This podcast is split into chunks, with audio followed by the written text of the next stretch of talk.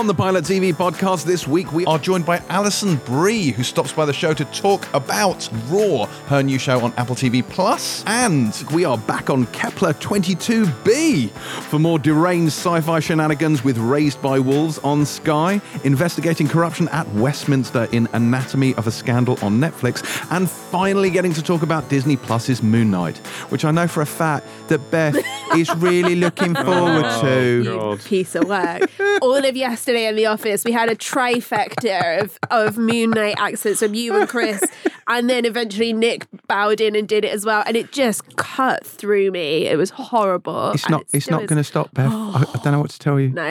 No, no. Chris Hewitt impersonated, uh, did that impersonation to his face, Yeah. to um, Oscar Isaac. Oscar Isaac's Yeah. face, as he explained on the on the podcast. And I like the way he pretended he did his own voiceover, introducing the fact that he'd done this impression to Oscar Isaac's face, almost as if pretending that he was a bit ashamed of it. But obviously, the opposite of pretend, being ashamed of it, he was incredibly proud, of it. Yeah, yeah. Of they course he was. are, yeah. Of course he was. Yeah. Yeah, it was like you know, and in between is the the friends. Oh, Yeah, exactly, friends. exactly. Yeah, The yeah. three of them sort of sn- sniffing around each other like little excitable puppies Oh. with with Moon Knight Give us a accents. break. Yeah, If you uh, if you can't get enough of the uh, Grant accent, I do encourage you to subscribe to the Empire Spoiler Specials, where you'll hear the Moon Knight Spoiler Special podcast, which is available now.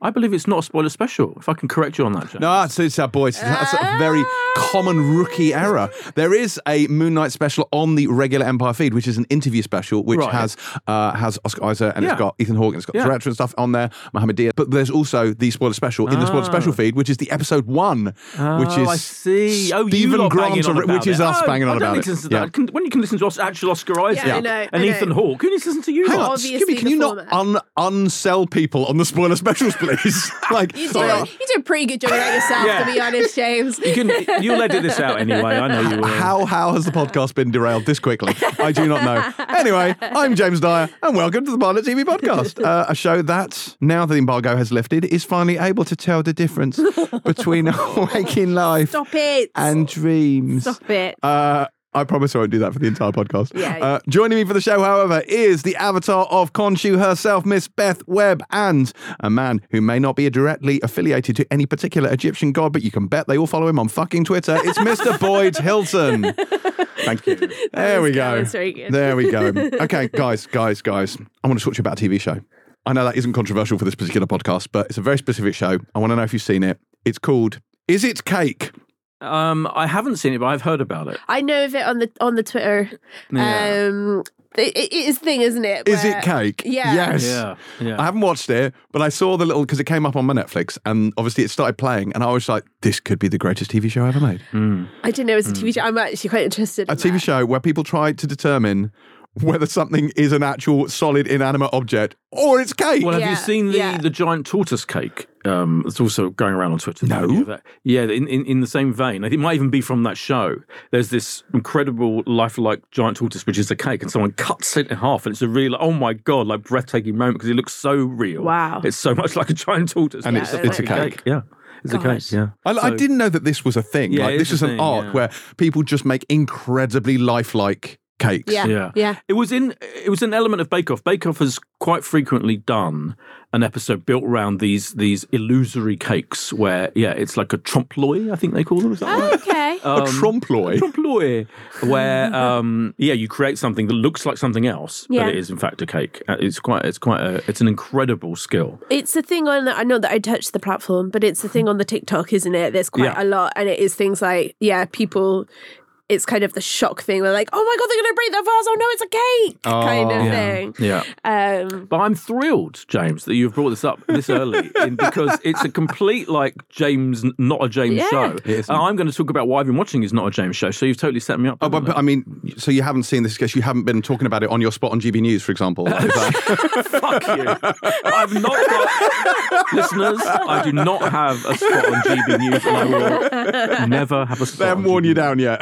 Unless GB News is taken over suddenly by some left wing thing, then it's not going to happen. Yeah, no, thank you very much. Yeah. Well, okay. So what we've established, none of us have seen. No, but Is I It have been meaning to. Yeah. I really am. I'm quite excited about it. Uh, you, you actually have though. I am actually cake. This is not. I'm not even uh, here. So what kind hmm. of? Wish you were what cake. kind of? no, not- I didn't Oh, watch you it. haven't I, I just it? I oh. watched the preview. So I watched. You know how Netflix shows you like Yeah, five yes, minutes of it. I watched that when Yes. when I got I accidentally hovered over it briefly on my menu and it got sucked in, as I think is what it's designed to do. Exactly what it does, So yeah. yeah, Yeah. yeah.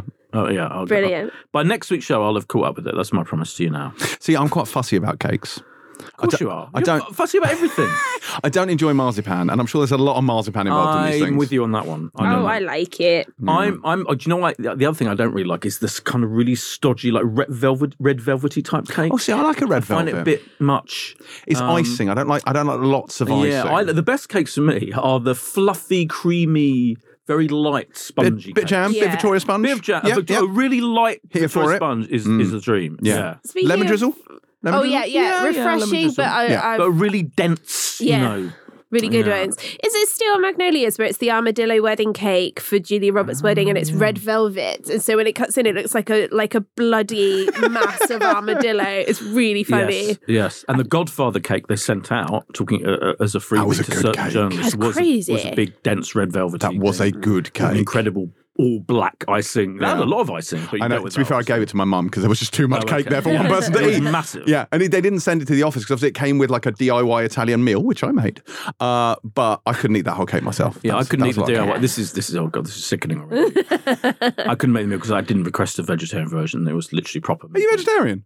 Well, I don't eat red meat. I don't eat meatballs. Oh, but, uh, but they were pork meatballs. Pork, right. This is interesting, right? Because on the excellent Wolf and Owl podcast with Romesh Ranganathan and Big Tom Davis, they Hmm. talked about whether um, pork is red meat or not. No, it's white meat, isn't it? Well, Tom, that's what Tom Davis said, but but as Romesh pointed, out, it's not the case. it's not kosher either way. So It's definitely not kosher.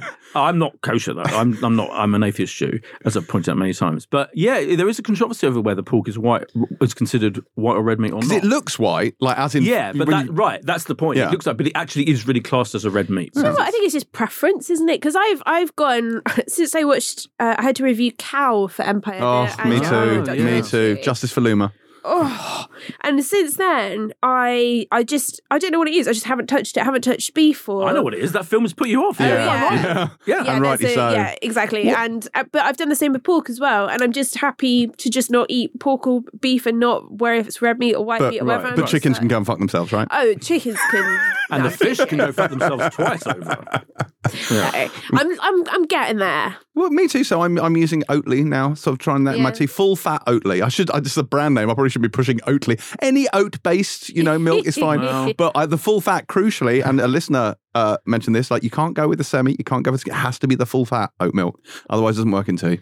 You can't go with a semi. Can't, you should never have tea with I a mean, semi, boy. I'm never. glad you've explained that I'm glad I've clarified. This has all gone wrong, hasn't it? Anyway, what have you been watching on the telly?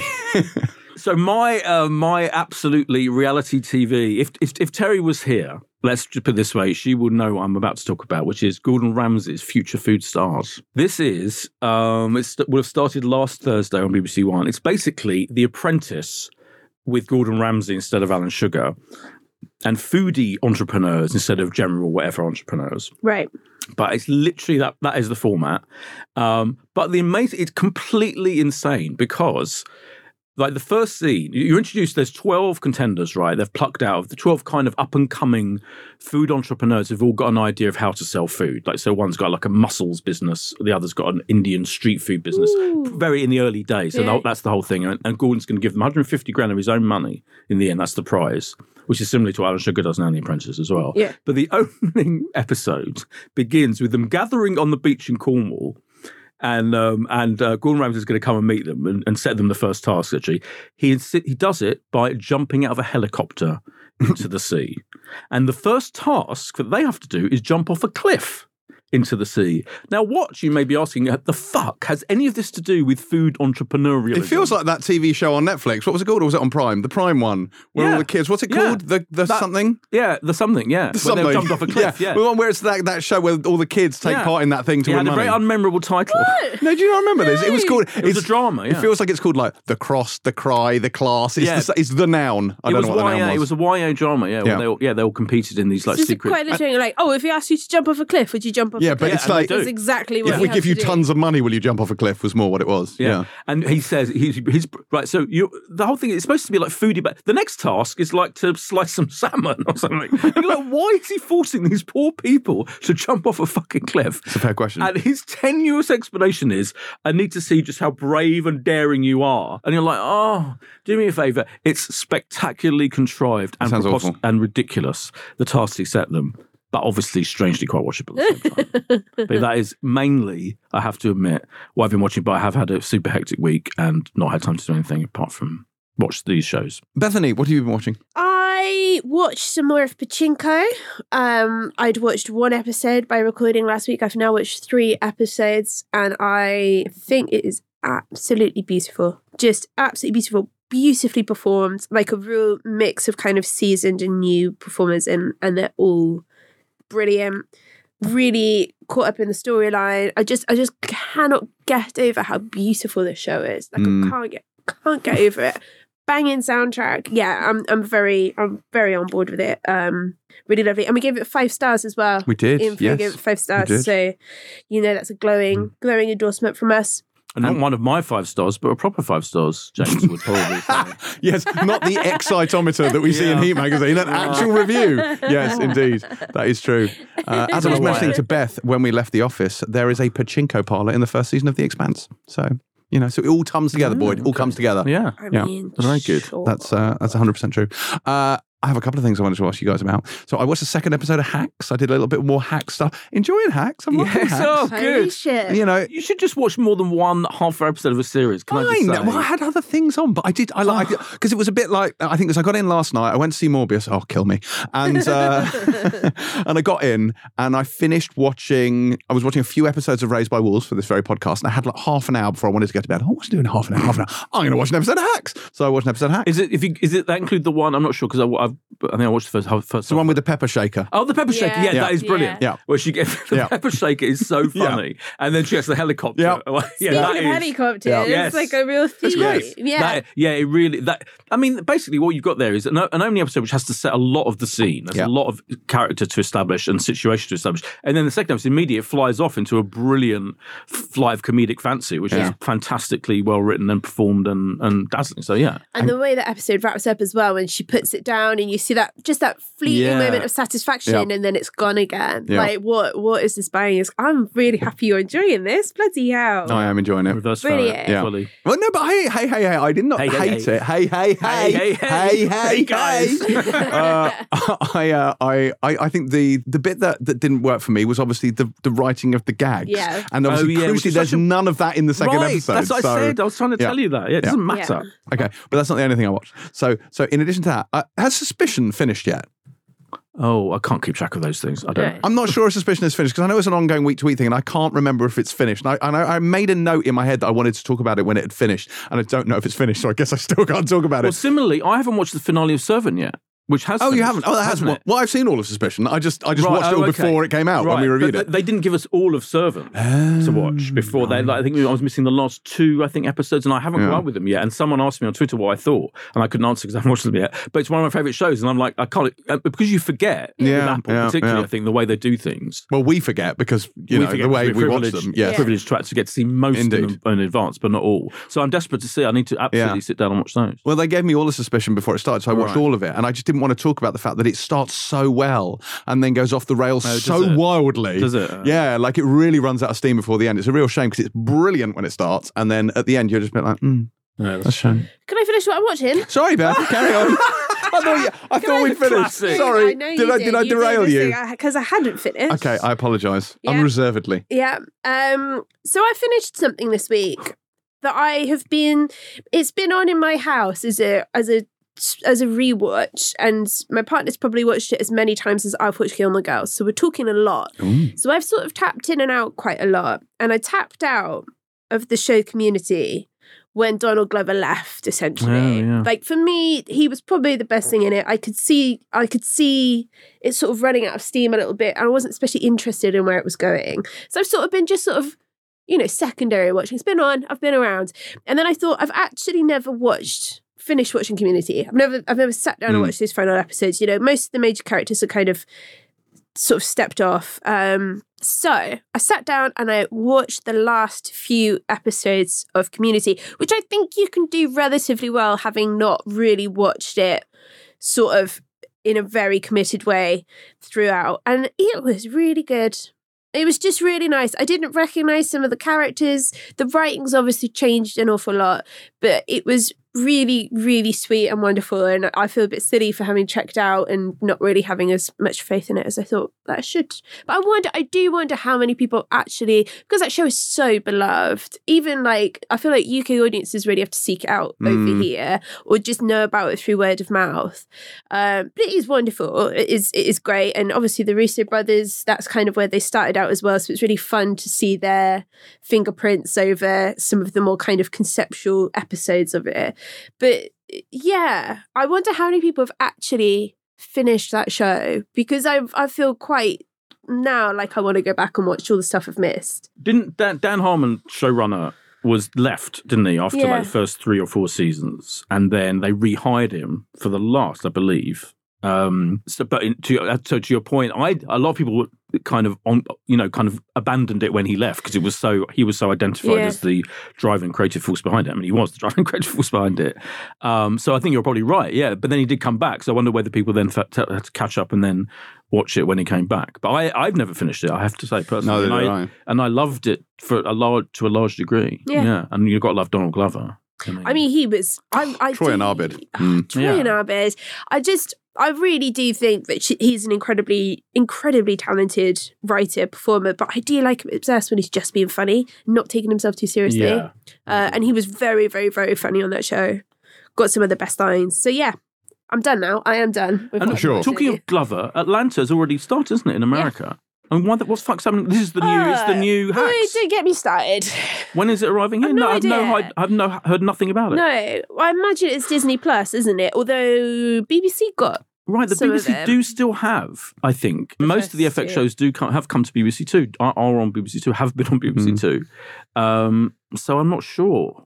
Yeah, but I'm, I, I'm, we need to see it. I can't wait. yeah, I And can't apparently, wait. it's amazing. It's all shot, like, shot in London, isn't it? And I mean, Yeah. I'm fascinated by the whole thing. across Europe. Yeah, but yeah, Chris Hewitt's in it. what? What did no, you say just now? I said across across like Europe. Across Europe. I think you said Chris Hewitt. Chris Hewitt. Wow. Of course, it's got Chris Hewitt in it. Chris Hewitt. You know that Chris Hewitt? Oh, I do love that Chris Hewitt. Amazing. Uh, okay, you sure? You done? Yeah, I'm done. You fe- I you- am done. Positive. Yes. You should. Okay, good. Uh, because I want to talk about Picard, and Oh, no. Oh, Actually, I've got 20 more things I want to see. Suddenly. I have seen. Well, by the time this goes out, I'll have seen the fifth one. But I saw the fourth episode of Picard. Obviously, we reviewed it based on the first three. Well, I did anyway, and I didn't like it. Mm. I didn't like it. oh, oh, suddenly. Well, no, because I, I had me flip it reservations about the first three. Like, don't get me wrong, I enjoyed yeah. them, but I thought it was wildly derivative. And this next episode was also wildly derivative, and and I can't emphasize this enough, made no fucking sense. Even though they went on Twitter and said, "Oh, well, actually, it does make sense because X, Y, and Z." But I was like, "No, no, no, no, no, no, no, no, no, no, no. Your temporal mechanics are way off. What are you talking about?" So a lot of things, a lot of things bothered me, uh, and I don't want to say too much because I don't want to spoil anything.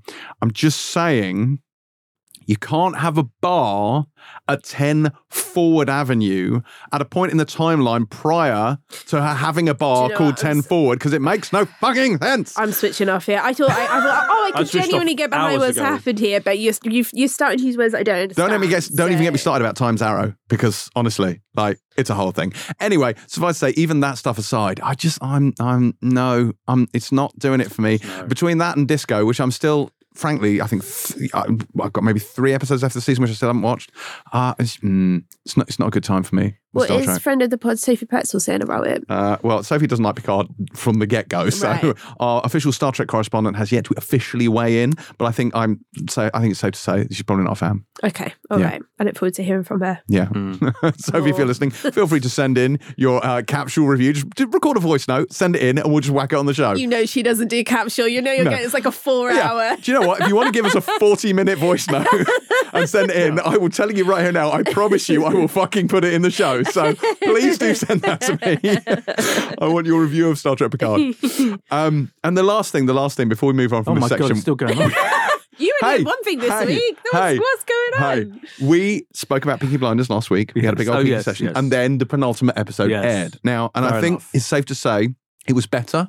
More happened. yeah. You know, the, the- like things shifted, but it still wasn't what I would call action packed. No, but so we're, we're, we're in the weird situation where we're we're talking about We're talking about five. The finale Yeah. have gone out by the time you listen to this. Listeners. we just haven't because they're not giving it to They're us not in giving it advance, to so we have see. not seen it. in advance. It's 80 minutes long. Yeah, It's like I said, it's like basically like feature length special. Could be the Yeah. greatest thing that's ever Could been be the made. greatest thing ever. And it felt like the that fifth episode was bringing all the different subplots together, Setting out the big- and getting yeah, Mm. getting it all ready. I, I, but I did think in terms of stuff. What I think what when people say stuff happening, you're really talking about set piece action, aren't you? Are, you? I think. Well, you because know- I still think there are a lot of plot developments I mean, in, in episode five. There was a death. There was a death. Right, there was a death, but also there was the incredible Diana Mitford. I keep banging on about her. I still think she is the MVP of the season. Her brilliant Oh, She's so revelation. awful. She's so She's horrendously so awful. She is literally a Nazi. Yeah. Um, so they are all Fair. pretty bad. But even among Nazis, Yeah. she stands absolutely the peak of awfulness. Hmm. And that and so what she was doing, everything she did is spectacularly, brilliantly awful. Yeah. Um, and so I felt like in terms of that storyline and, you know, bringing Stephen Thingy back. Um, Ste- Stephen Grant. Stephen Graham. Stephen- Ah, Stephen. Graham. okay. That makes more sense. Uh, yeah, and you know him kind of like you know it was just acknowledged that everything was going to be so it's kind of like yeah they're going to have to fit in the resolution to all of these subplots Yeah. in this eighty minute finale. It's going to be exciting. I'm See, were we more professional, we'd have saved a spot for it, and we'd have come on Ah, first thing Monday morning, What and we'd uh, idea. and we'd have recorded a, a reaction uh, like uh, com- Still- incredibly current right after the finale airs, and we and we'd have talked about it. I mean, we should bloody do that. Considering they're not putting this out to Tuesday morning anyway, why don't we just do that? I mean, you make a valid point. Uh, Let's keep all this exciting. yeah, let's um, keep all this uh, yeah, planning yeah, in. yeah. We'll keep all this planning in. Yeah. listeners, we may or may not come in with the I discussion mean, of I'm the finale. watching it. So. We'll see what happens. Yeah, I will. I will also. Beth's like, well, you can count me out. I won't watch Yeah, the fucking show anyway. I'm be. Um, yeah. Well, we'll see. Maybe we'll jump on and have a quick chat, Boydie. Right. We are here. It is Monday morning. We have seen the Peaky Blinders finale. Boyd, first impressions? Oh, I should probably say, before you give me Oh. your first impression, hold that thought, hold that thought. I should probably say, since we have jumped on here unplanned to talk about the Peaky finale, uh, there will obviously be spoilers. So if you have yet to see the final episode of Peaky Blinders, please avoid between here and the other time that I will put in the description. So you you have been warned. Okay, Boydie, hit me. Yes. Um, I thought it was pretty great. Yeah, uh, all in all. I think you know it, it, put- it totally put into perspective what we've been saying. I think that you know the the series, the last season has been quite event free, free of huge big action sequences, and Yeah. this was like full of them, full of big. So it was like, I mean, talk about um, you know, it's completely weighed towards this this eighty minute, effectively feature length climax to the series. And all along the way, you know, it'd been kind of building all the different elements, the different subplots, the different characters, um, the different members of the family, the different, you know, the people who uh, Tommy wants to keep close to him, and the people he suspects have betrayed him. And so there were like huge numbers of set pieces. There was the, you know, all kind of edited together um, cr- cutting across them simultaneously. And but I think it was completely, and I thought that all that was quite exciting. There was one very, there, uh, there was another really long scene between Tommy and Arthur that I could have done without. They he re- Steven Knight Yeah, really loves an epically long scene where they're both like hugging each other, fighting each other, drinking whiskey, being dissolute and you know angry and all that. It's really comical how he loves those sequences. And I was like, oh, another one. Um, that was a bit exhausting. Went on and on, but that's that was the only sequence I thought that outstayed its welcome. The rest of it was meticulously shot. And um, the use of the music, magnificent Radiohead at the finale, um, and just Yeah. the whole the whole uh, all the set pieces worked. I thought brilliantly, and the twist, the big twist, I did not see coming. I don't know about you, No, no. but I hundred percent did not see that coming, and I thought that was magnificent. I think it was really. I thought you know all the way through, I was like, how's he gonna? How's he really gonna?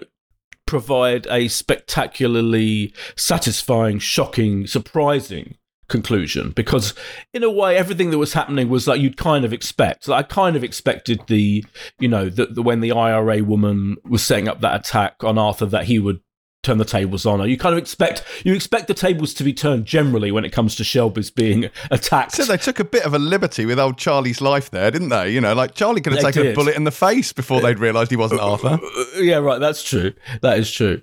Um, and the same, you know, goes for um, you know the attempts on Tommy's life as well. You know, like, well, I, I'm pretty sure this isn't how he's going to go, and he's gonna he's gonna um, he's gonna find a way to um, save himself. But the big twist, and it, the big twist also underlined why, kind of why they embroiled us in this whole Oswald Mosley, Diana Mitford storyline, building to the climax of their wedding, which really did. I remember, you know, reading about them, and they really did get married with Hitler there with them, celebrating their wedding in Berlin, and to use that as the big kind of twist. Seeing him seeing their, their the picture in the in the in the newspaper of the wedding and seeing that he'd been betrayed by hmm. his own doctor, um, I thought worked brilliantly. I thought that worked really well. I mean, it's to use the phrase, it's stretched credulity, obviously. You know that I mean, somehow he was led to it by the ghost of his dead Yeah. daughter. So he yeah. was led to it by the ghost of his dead daughter in a in a little shack that he'd set himself up really near, close by the doctor. Wasn't he like? Because the I know, doctor's like, it's like it's like so you're on a hill overlooking it. "Ah, he's on a hill Yeah. overlooking the doctor's mansion. It that was weird. I didn't. That get- was a bit you know, random. it was random. Well, I wondered whether we're supposed to have assumed that he was further away and he moved there before going to visit him. But like everything in the little in his little caravan was set out exactly the same way. So I was like, Yeah. I don't know. Do you know what? I was like, I'm not going to stress about this. yeah, I mean, right. It doesn't matter. It just doesn't matter because such is the heightened, you know, um, uh, grandiose operatic tone of the whole thing that you just go along with everything that happens, pretty much. So Yeah. I, I, I thought it was pretty incredible, and, I, and the rug pull of that of that twist was fantastic. I, I thought that was incredibly satisfying, and it also made it really satisfying because even though it's open ended and Tommy's still alive and is going to go on to do whatever he does in the film, you know, it's still it, it still made for a very satisfyingly shocking finale and and that and, and all the Yeah. ramifications of it i thought made it made it kind of fascinating and thought-provoking and, and, and exciting how about you Am I the only person though who, when he saw the newspaper article, was looking at that? I was like, I have no fucking clue who that is. Like, why are you staring at this guy's face? I don't Oh, know no. who that is. oh no i got it immediately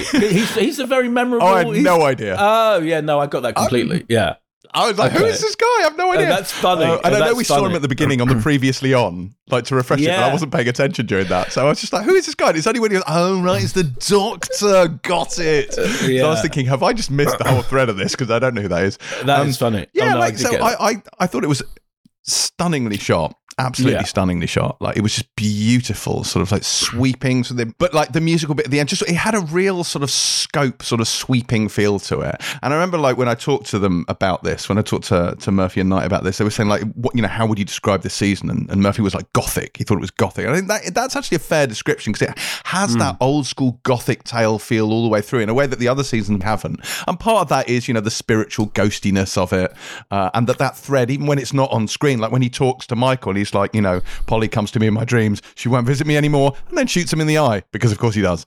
Um, yeah I like the way that it. It, it, it felt like it was laying emotional groundwork for this season. Then finally, we got the action to kind of pay it off. All of that said, all of that said, there were kind of a few things that kind of did bug me a little bit. And part of it was look, the Mosley thing is very much being hoisted by their own petard because we know what happened. He's a historical figure. We know what happened to him. We know he doesn't get killed. So, you know, and we know the arc, you know, his trajectory, regardless of what Tommy does. So it felt a little bit like we've had Mosley in there now for two seasons, and Yeah. that's not resolved. And can it even be resolved because he's a, because he's a historical figure? So I felt like that felt a little bit unsatisfying to me. That that thread is still dangling. And and there was a part of me that actually, you know, if Tommy had been ill and had shot himself in the caravan, that would have felt like a fitting end to this show. And it almost felt like him not being ill and carrying on almost felt like a bit of a cop out. It felt a little un- unsatisfying to me. Like I thought, oh, and I know there's a film coming, so I know this isn't the end end, but it felt a little bit like, oh, this this just doesn't feel like the end. It feels like we are now waiting for this film, and I kind of that wasn't the emotional sort of payoff I wanted at the end of this. So so that that would be my only quibble. That said, I did like a lot of the things that happened. You know, I love that we managed to find a way to get Alfie Solomons back in there because the scenes with Alfie are fantastic and Tom Hardy is brilliant. Uh, Yeah. So that was a lot of fun. I thought that was great, and I like the fact that he tried to give everyone something to do. Like Arthur, who has spent most of this season just like sort of falling over, like you know, drunk, like falling to pieces. He got to have his moment in with a lovely sequence with Jeremiah. You know, the shootout in the the electrical sparks and the smoke and all that sort of stuff. That was great. That was really well done. Uh, I like the fact that you know Curly, Johnny Dogs, all the people who you like got in there. I found the Finn thing quite surprising. Yeah, a lot of people did. Yeah, Finn's been a character who's not really, let's be honest, done anything throughout this entire show. Like he was young and Yeah. now he's been older, but he's never really had much to do. And to kind of summarily kind of bring him to the front and then excommunicate him from the family felt like a, a strange roll of the dice. Did you not think? absolutely. And you know what I think that is? I think that's setting up those the him and the and his and the and the new kid, Tommy's you know long lost son, in into for, Oh, the, for the Duke.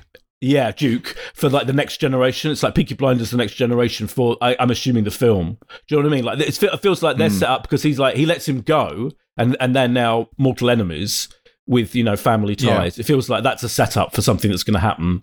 That they're going to be prominent characters. I feel in the next in whatever happens next. Um, because yeah, it was weird. Yeah. It was absolutely weird that he he was so. You know, a lot of people I saw on Twitter were saying, you know, what was he done? You know, what's he done to deserve that? And you know, yeah, it was odd. It seemed a, a little odd. That whole sort of setup, you know, with Billy and everything, it felt a little bit like I don't want to say insubstantial, but you know what I mean. Like it felt inessential. All of that stuff did to it. And so, what's uh, like we obviously at the moment now where we're left, Mosley's still at large with with Mitford. Uh, Uncle Jack is still presumably doing things and he's probably unhappy so that's another sort of stressful tommy doesn't have a caravan anymore because that bloke's manservant burnt it down yeah. he Yeah, doesn't have a house either because he blew it up yeah, that, I mean, that was good. The blow up of the blowing up of the house was. I mean, even though, it even was really though, convincing really convincing, really well done. But uh, and even though it's, it is a cliche, isn't it, to have the the the hero of your of your show, of your film or TV show, striding away in slow motion with a big explosion in the background. That's such a cliche, but it worked It in this cool. case because he was like, oh, he's really he's really um putting an end to things there. Yeah, that was great. Yeah. That was very cool. Yeah, as you say. I, I felt like again, like Stephen Graham's always lovely to have him in everything because he's fantastic. But it felt a little bit like he didn't need to be here. Oh, 100 Like, percent. His, Yeah. his role That was, was like- so like it was window yeah. dressing. That Mm. was like, I really want to get Stephen Graham in the show because everyone loves Stephen Graham, and it would be great to have a new Let's guest star. make him up a role. yeah, give him. Yeah, that that he, they could have given him something else to do. Yeah, um, that's true. But I still think, yeah, I still think it kind of delivered. And I don't agree with you. I think I, I think if Tommy had killed himself in that little thing with all the, I, I think that would have been a very. I think it would have been just predictable and and, and I don't know. I, I find I, to be honest, there's a, there's a per, personal taste, but I find any kind of suicide ending to a thing a cop out. Generally, I don't. I don't. I'm not a fan of that as as as a um. And I think he was always dangling it. You know, I mean, I mean, it, it- and I thought He he, was, also, yeah. you know, to have the the ending of season five being is Tommy going to kill himself while he's holding a gun to his own head, you know, and then have him do it. and then do it again, relive that moment effectively, you know, in another setting, but just actually go through with it. I thought that would have been that would have been terrible. I'm I'm I'm, very glad you're not in charge of the show. If you would have wanted that, to happen. I think Um, everyone so- is. uh, everyone is. They'd have been in space for a start. So Yeah, right. Yeah, exactly. So I thought actually Steven Knight found a very clever way out of that. Because yeah, if you're told that, I mean, obviously that's what the that's what all the baddies, that's what the the fascists, Mosley and and the Doctor wanted to happen, is for him to assume he's going to die and kill himself because he's going to end up in a horrible situation. The Doctor made it quite clear, isn't he, that, he, that his descent into um to the end is going to be horrible and nasty. That's why he wanted to remove himself from the family, etc um, that whole far fetched storyline. but um, so, but I thought it was a very clever way of extricating the character from having to kill himself, which was always a kind of hint and implication, and also not have him killed by anyone else, which is obviously another theme that he survives all of these attacks. In fact, there was a there was a, there were a couple of lines of dialogue, weren't there, where he literally said, yeah, you know, they can try and kill me and shoot me, but you know. I survive or whatever. So I thought it was satisfying. I thought it was very satisfying. It did. It, it did. Slight, I, I get your take your point about the Mosleys and and all of that completely.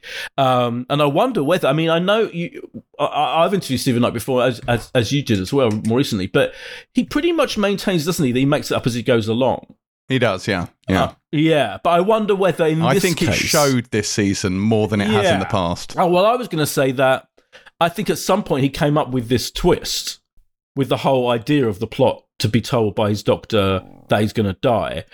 Uh, that that was a, a, a, a planning thing because it's too neat in a way. It's a, it's otherwise as I've been I've been saying for a couple of weeks. The whole the whole point of the Mosley plot is is there it is a bit pointless. So you're right because we know what happens to him historically.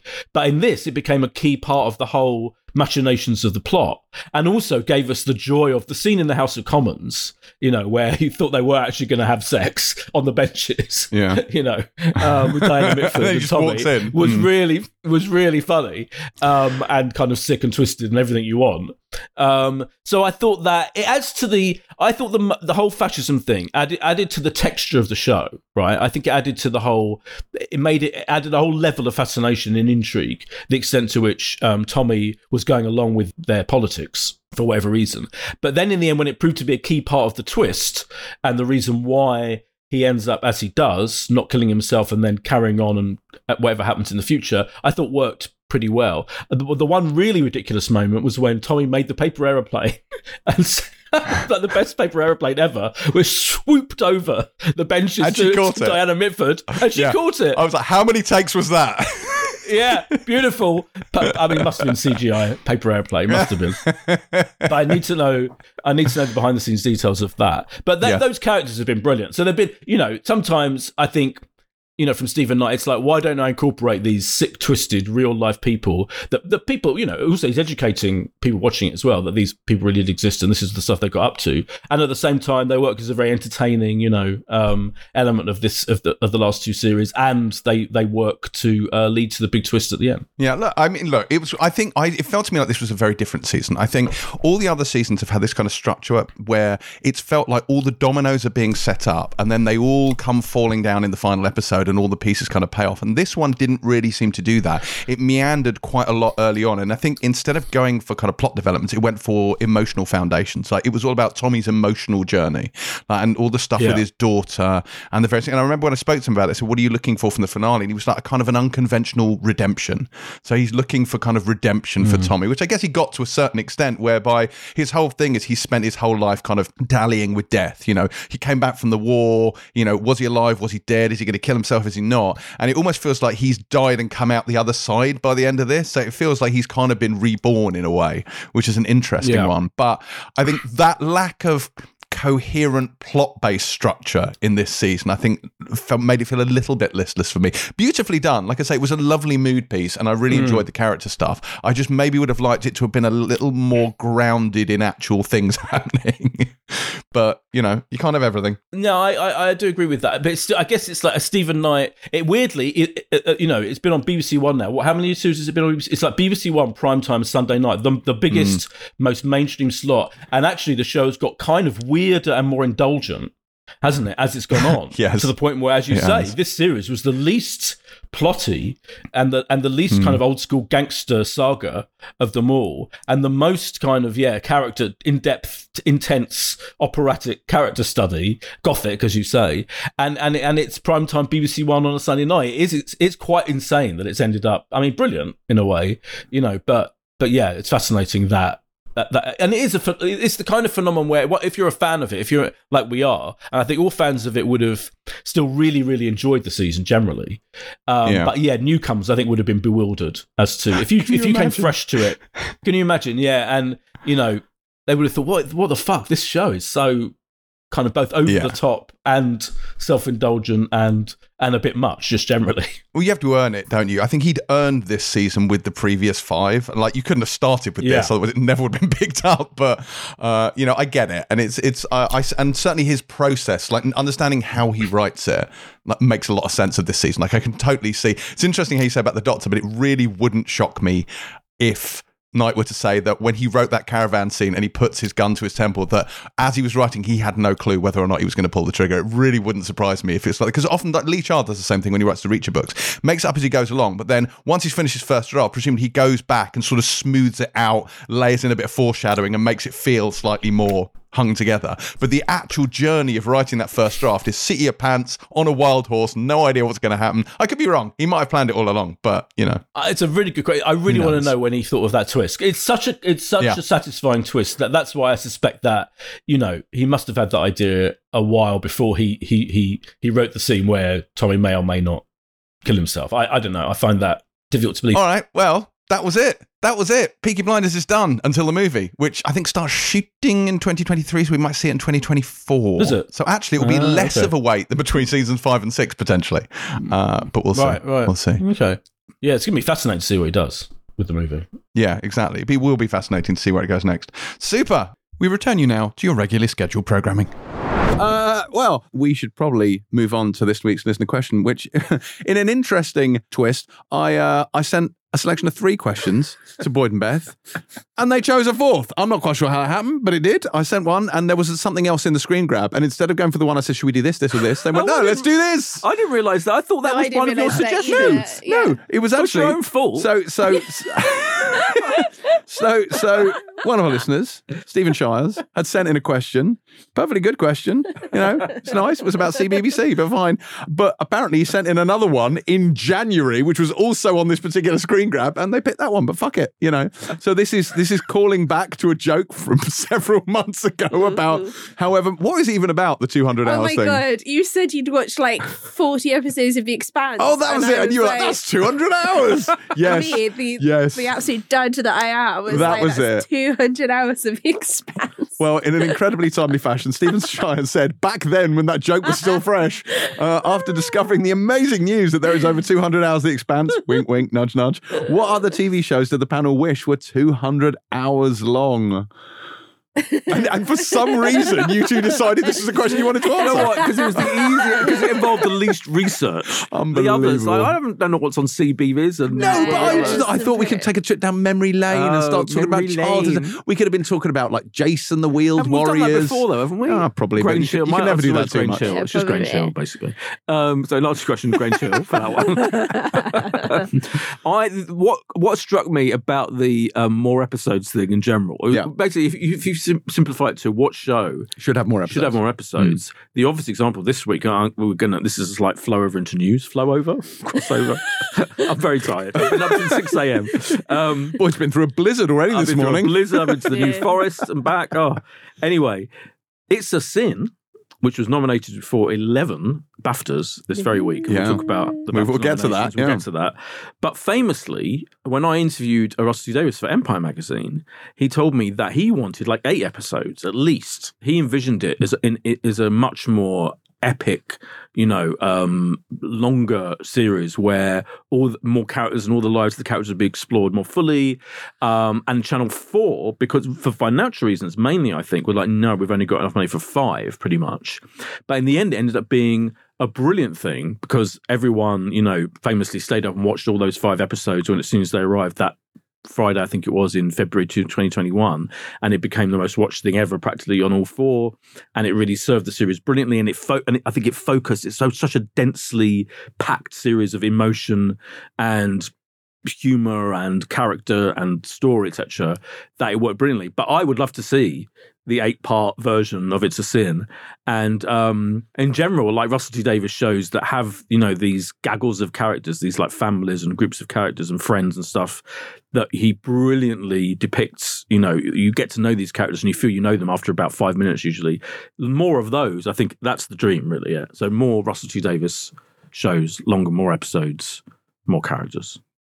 But you know, I famously don't think shows would be more than 30 minutes. Indeed. and Yeah. six episodes. Yeah. so it would take a lot.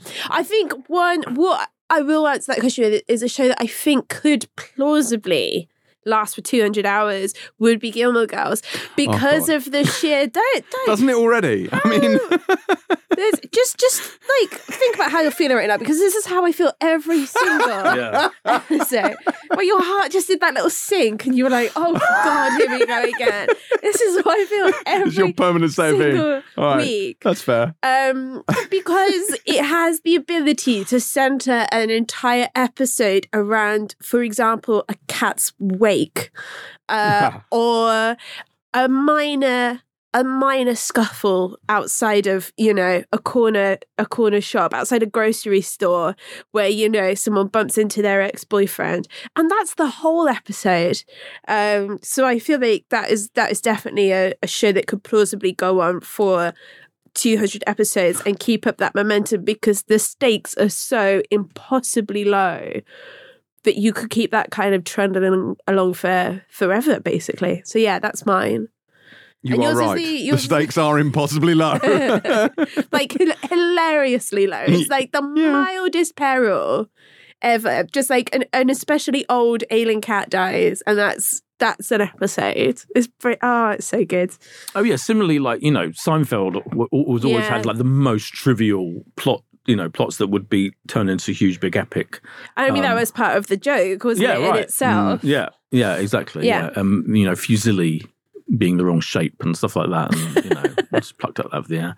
Um, yeah, it's it. Yeah, those kind of tiny, minor details and sp- spinning them out into. I mean, how many episodes? Actually, I'm just thinking how many episodes of Seinfeld there were. You know, there are 180 episodes of Seinfeld anyway, which is quite a lot. Oh wow! So, um, yeah, I mean, those big American primetime network shows do literally have hundreds of episodes getting on for the 400 that we that we that we talked about. But Yeah. I could have done with more, done with more certainly. Yeah. I mean, I could 100% do with 200 hours of The Expanse. It goes without saying. But not least of because the final season of that was truncated. It was shorter. There would have been otherwise. And also because it only covered the first, uh, was it like six books? Whereas you've got seven, eight, and nine, which was never got, plus the short story that caps it all off. So there's uh, there's there's a there's a lot there that was left untapped. But for me, it's it's spending time with characters, spending time in worlds. Like I, there's sometimes I can't get bored of that. Mm. Something like Battlestar Galactica as well. I could have watched endless hours of that just because mm. I liked being with those characters. I liked being in that world. Even The West Wing would have been amazing, even if they had mm. like passed out that administration, brought in another administration. Just the rhythm of it and the comfort of it. I, I could have watched that forever. But it's balancing that ability to spend more time with characters you love with you want to be able to remember something. So The X Files is a good example. Nick Tamlin, editor of Empire Magazine, lover of The X Files, had never watched after David Duchovny left. I had never watched any of it. He always goes, Oh, X Files one of my favorite shows. I'm like, Nick, you've literally not watched like five seasons. What are you talking about? and he's like, Yeah, because he stopped at that point and didn't want it. And he stopped The West Wing, crucially, when Aaron Sorkin left and never went back to it. Wow. Um, but so he's now watching the X Files now, and he's going through and he's watching it, and there is a sense, and I can see it in his eyes. His affection for X Files is dimming because he's now having to sit through hours and hours and You can hours see in his eyes. Are you sitting there next to him on Yes, watching I'm just gazing into his eyes as he watches X Files. But, but can- disturbing. he's seeing he's seeing the quality of the show dwindle, and people Mm. yeah. always say, "Oh, you know, don't get upset with Star Wars prequels and stuff because the addition of new stuff doesn't lessen the stuff that came before." Except it fucking does, because it all gets tarred with the same brush, and it's hard to see the stuff you loved in isolation. It becomes tainted by all this other stuff as well. So it does affect the stuff that came before that you love because you can't help then seeing that stuff through the lens of the bigger picture, uh, and that that stuff bugs the shit out of me. So it can, it- you know, it can be detrimental. We didn't need 200 hours of the X Files. They should have just stopped, uh, and they didn't, and that was sad. Scrubs as well. That final season of Scrubs, which was incredibly ill-conceived, but stuck with it now. But what we re- this question is really what shows are we saying should have gone on longer? Yeah. I mean, that's yeah, and, Yeah. that, and there, that is a rare. I All the ones I like is the Yeah, answer. basically the answer is all the ones you like. Yeah, yeah. Girls could have gone on longer. I thought. You know, that's you know those characters. They could there's you know they could go on and on and on. Like, for me, was there six seasons really? Six sixty episodes, I think, roughly. But but then yeah. we've got to compare times, haven't we? Because like if you go back 15 years, 100% give me more of this stuff. Whereas now I think we're at a point where, and I'm a little bit with Beth, when I see a show now, it's like Slow Horses, six episodes, come on, you know, I'm like, I might get through that. Yeah. Whereas if something drops, it's like it's 20 episodes. I'm like, what are you doing to me? Like I remember I felt like that every time Netflix dropped one of those Marvel shows. And so on the one hand, I'm really excited to see it, but on the other hand, fucking hell. Um, because you because there's a there's a genuine worry that you're not going to get to the end of it because you're just being bombarded. I mean, it's a nice problem to have. But you're being bombarded on all sides by great television. So there's a lot vying for our attention. It's quite funny when didn't with Servant M Night. Remember originally the, they, they they made it. They went on about how they were going to do five seasons of it and fifty episodes. Mm. Then M Night Shyamalan kind of suddenly went, actually, no, no, no, let's just end the next the next series. So they're not going to do that many. And I think that's the wise decision because in some ways that that's a series that feels stretched, and yet at the same time I love watching it. Even even the episodes that don't where nothing much happens, yeah. I still think it's a brilliant. Atmosphere. It's a mood piece, isn't yeah, it? Servant? I love, I love something mood. about the yeah. people and the environment Yeah. and the weirdness of it is quite sinister. Mm. It's a good one. But uh, yeah, so I know, 200 hours of anything is, is probably asking a bit much in this day and age. But, you know, I'm, I'm open to certain possibilities. Um, It's big of you. yeah, thank you. Uh, if you would like your question broadly ignored in favour of one from several months ago, then feel free to send it to us on Instagram or Twitter, preferably Twitter, uh, at Pilot TV Pod, uh, and we will pick it up there. Uh, one, maybe one of the ones that we should have done this week, we'll do next week. Who knows? Uh, who knows indeed? Uh, time now for this week's guest.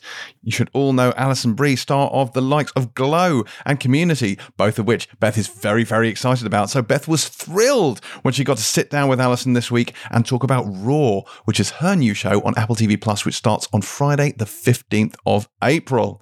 Let's hear what happened when Beth, who is now rewatching Community, as you've heard, got in the room with Alison. Hi, Hi. Uh, I'm so happy to be speaking with you. How are you? Oh, I'm wonderful. Thank you. Wonderful. And I'm so happy to see you on screen in this in this show. I did want to ask. I mean, you're back with uh, Liz and Carly, obviously of Glow fame. What did it feel like to be back on set with them again? It was wonderful. It was an it was an amazing reunion, and it felt um, extremely special because Glow had been canceled during COVID at a time when none of us could see each other in person.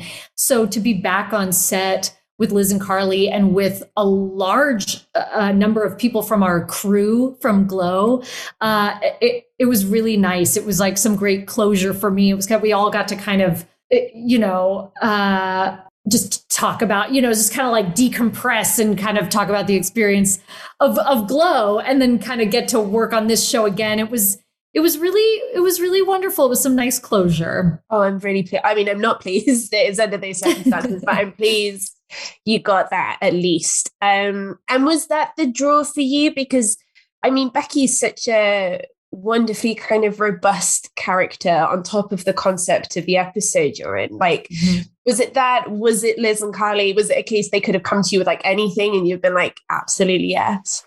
Yes, absolutely. I, before I even read the episode, they called me and you know they said we're making this feminist anthology series for Apple TV. Nicole Kidman's a producer and is starring in one of the episodes. Do you want to do one? We, we're going to send it to you. I was like, yes, I'm in. When do we start? and then and then was like, yes, I'll read it. Okay, fine. Um, but yes, I would do anything with them. I love working with them. I am so inspired by them. I really admire their commitment to telling female stories, to creating content by women, starring women. Um, but that's really for everyone. That's also really entertaining and, you know, can be uh, devoured by anyone is is really exciting to me. And and the concept of the show also was very different from anything I'd ever heard about and, and tonally sounded very different and exciting. So there are really a lot of of draws to this for me. Yeah, absolutely. And I mean, what was your read on Becky when you first read her? Right. Well, first of all, uh, just uh, just on a superficial level, uh, it was exciting to me uh, coming off of Glow and Ruth, who was such a non-superficial character, right? And and and that was something that was really new for me. Actually, playing Ruth w- was in a really literal way that I wore no makeup except when we were wrestling, of course, and wore all the makeup. Um, but you know, Ruth in her daily life, it was like I had this crazy haircut that was my real hair that I was wearing all the time in life. I wore no makeup. We were in these little leotards. It was like you were very vulnerable and exposed. so then to kind of read uh, this character Becky who thinks a lot about her appearance or when she was alive she thought a lot about her appearance and was was very much like seeking attention from men and she wears a lot of makeup and you know discussing kind of what her costume would be and what the look of it would be and the spray tans that we would do for the episode it was just kind of exciting to do something different and explore a different side of being a woman, a different aspect of, of what that means and what those expectations can be. I, I, like this kind of an agency to that with her though as well. She's not kind of seen as silly or ditzy. It's um, very much a part of how she kind of values herself. Yeah, absolutely. And I think that, that the episode speaks to not judging women based on how they look. You know, uh, just because a woman wears a lot of makeup doesn't mean that she's not intelligent and driven um, you know, or deserving of life, a non-violent life. yeah, it's not not a lot we ask for. yeah, yeah. Um, I do have to say that you in this really interesting position where your character sees themselves dead. You see yourself dead, and you have to act off the mm. fact that you are seeing yourself dead on screen. Like how how was that? I mean, you're super dead in it, and you have to kind of you're confronted with that. What was that like? It was interesting. I mean, it was not my first time playing my own dead body. So I guess the the the the, the morbid aspect of it was like not on my radar. Uh, it was kind of a fun challenge, really, because you know, there's a certain amount of special effects involved in that where they shoot me as the dead body and then when I'm myself there's a there's a double or there's you know nobody that you're sort of acting off of envisioning myself dead was an interesting acting exercise for sure. I can imagine. I can only imagine. Um, I mean, you've you've mentioned you're you're really drawn to these kind of studies of the female experience and new ways of showing them. Is that what's kind of driving you at the moment? Because you've obviously you've been in like milestone television of such varying concepts and genres and voices. Like, I'd love to know what is driving you at this stage of your career. I think it's um, risk you know, uh, I, I, think that I, I'm constantly looking for things that scare me a little, that are different from things that I've done before. I'm always kind of wanting to push a boundary, even if it's just a personal boundary, you know, and try things that are new and different. And that is what's most exciting to me in my work. Um, so something like this was eh, extraordinary because it truly is unlike anything. It's unlike anything I've read. I can't even really compare it to something else that I've seen. Mm. And that felt a little scary. And even reading the episode, it was kind of like, you know, there's a there's a heavy dose of comedy in my episode, but there's also some very real emotions that we're examining and some very heavy themes about violence against women. So it was an interesting balancing act. And that was kind of exciting to to know that it was going to be an evolving conversation and a collaboration on set. And every day we got to set, it was like, all right, what is this scene? How is this gonna work? And and and that was exciting. That not knowing was exciting. And how is that? Because I'm I'm super interested by the fact you've pivoted to writing, especially in the last few years. How is that informing your writing as well? I mean, are there any stories you're absolutely dying to tell that kind of fuel that risk appetite, or just stuff that you really want to see on screen that you could be the person to kind of bring onto it? Yeah, sure. I, I guess the way that I've written things, it's it's motivated by it's it's weirdly more motivated by genre or by character mm. uh, you know my desires to play a certain type of woman and then i sort of backtrack into the story from there um, and it's been an an extremely empowering process for me to get to create my own work and uh, really build from the ground up. As I said, the type of character that I that I want to play, or that I don't feel like I've seen on screen, or that I haven't had a chance to portray. It's it's it's very fulfilling. And who was informing you growing up? Like you play these incredible characters you've got to throughout. Like who was speaking to you when you're like a kid on the small screen? On the small screen, it's tough. I I think about, I used to really watch a lot of um, HBO. so it really was the small screen, but it was like any movie that was on HBO in the 90s. Yeah. I was watching it like over and over, you know?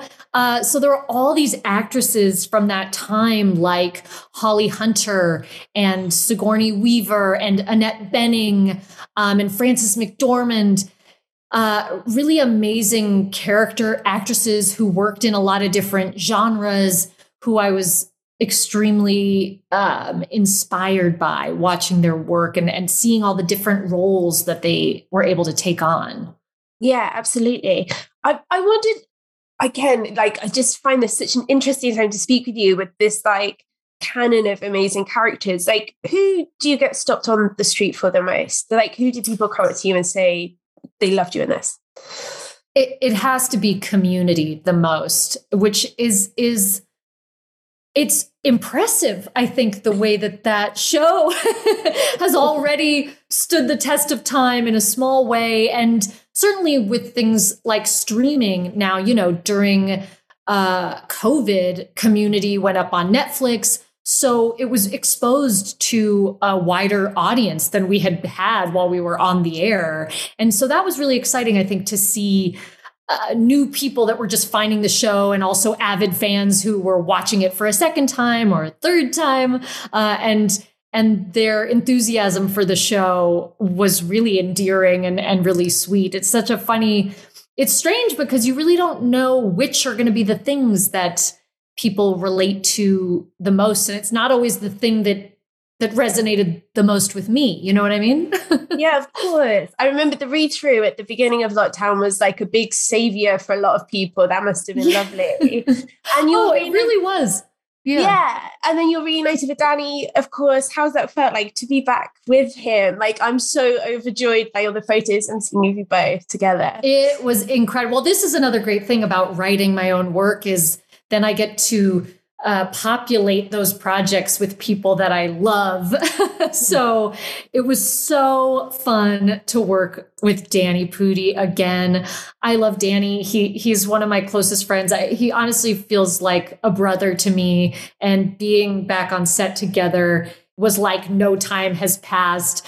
Uh, the truly, I, I think that there is a language that we created, all of us, the cast of Community, that we sort of spoke on set, and right away, Danny and I are back into those inside jokes, and we have everyone else on set being like, "What are you guys talking about?"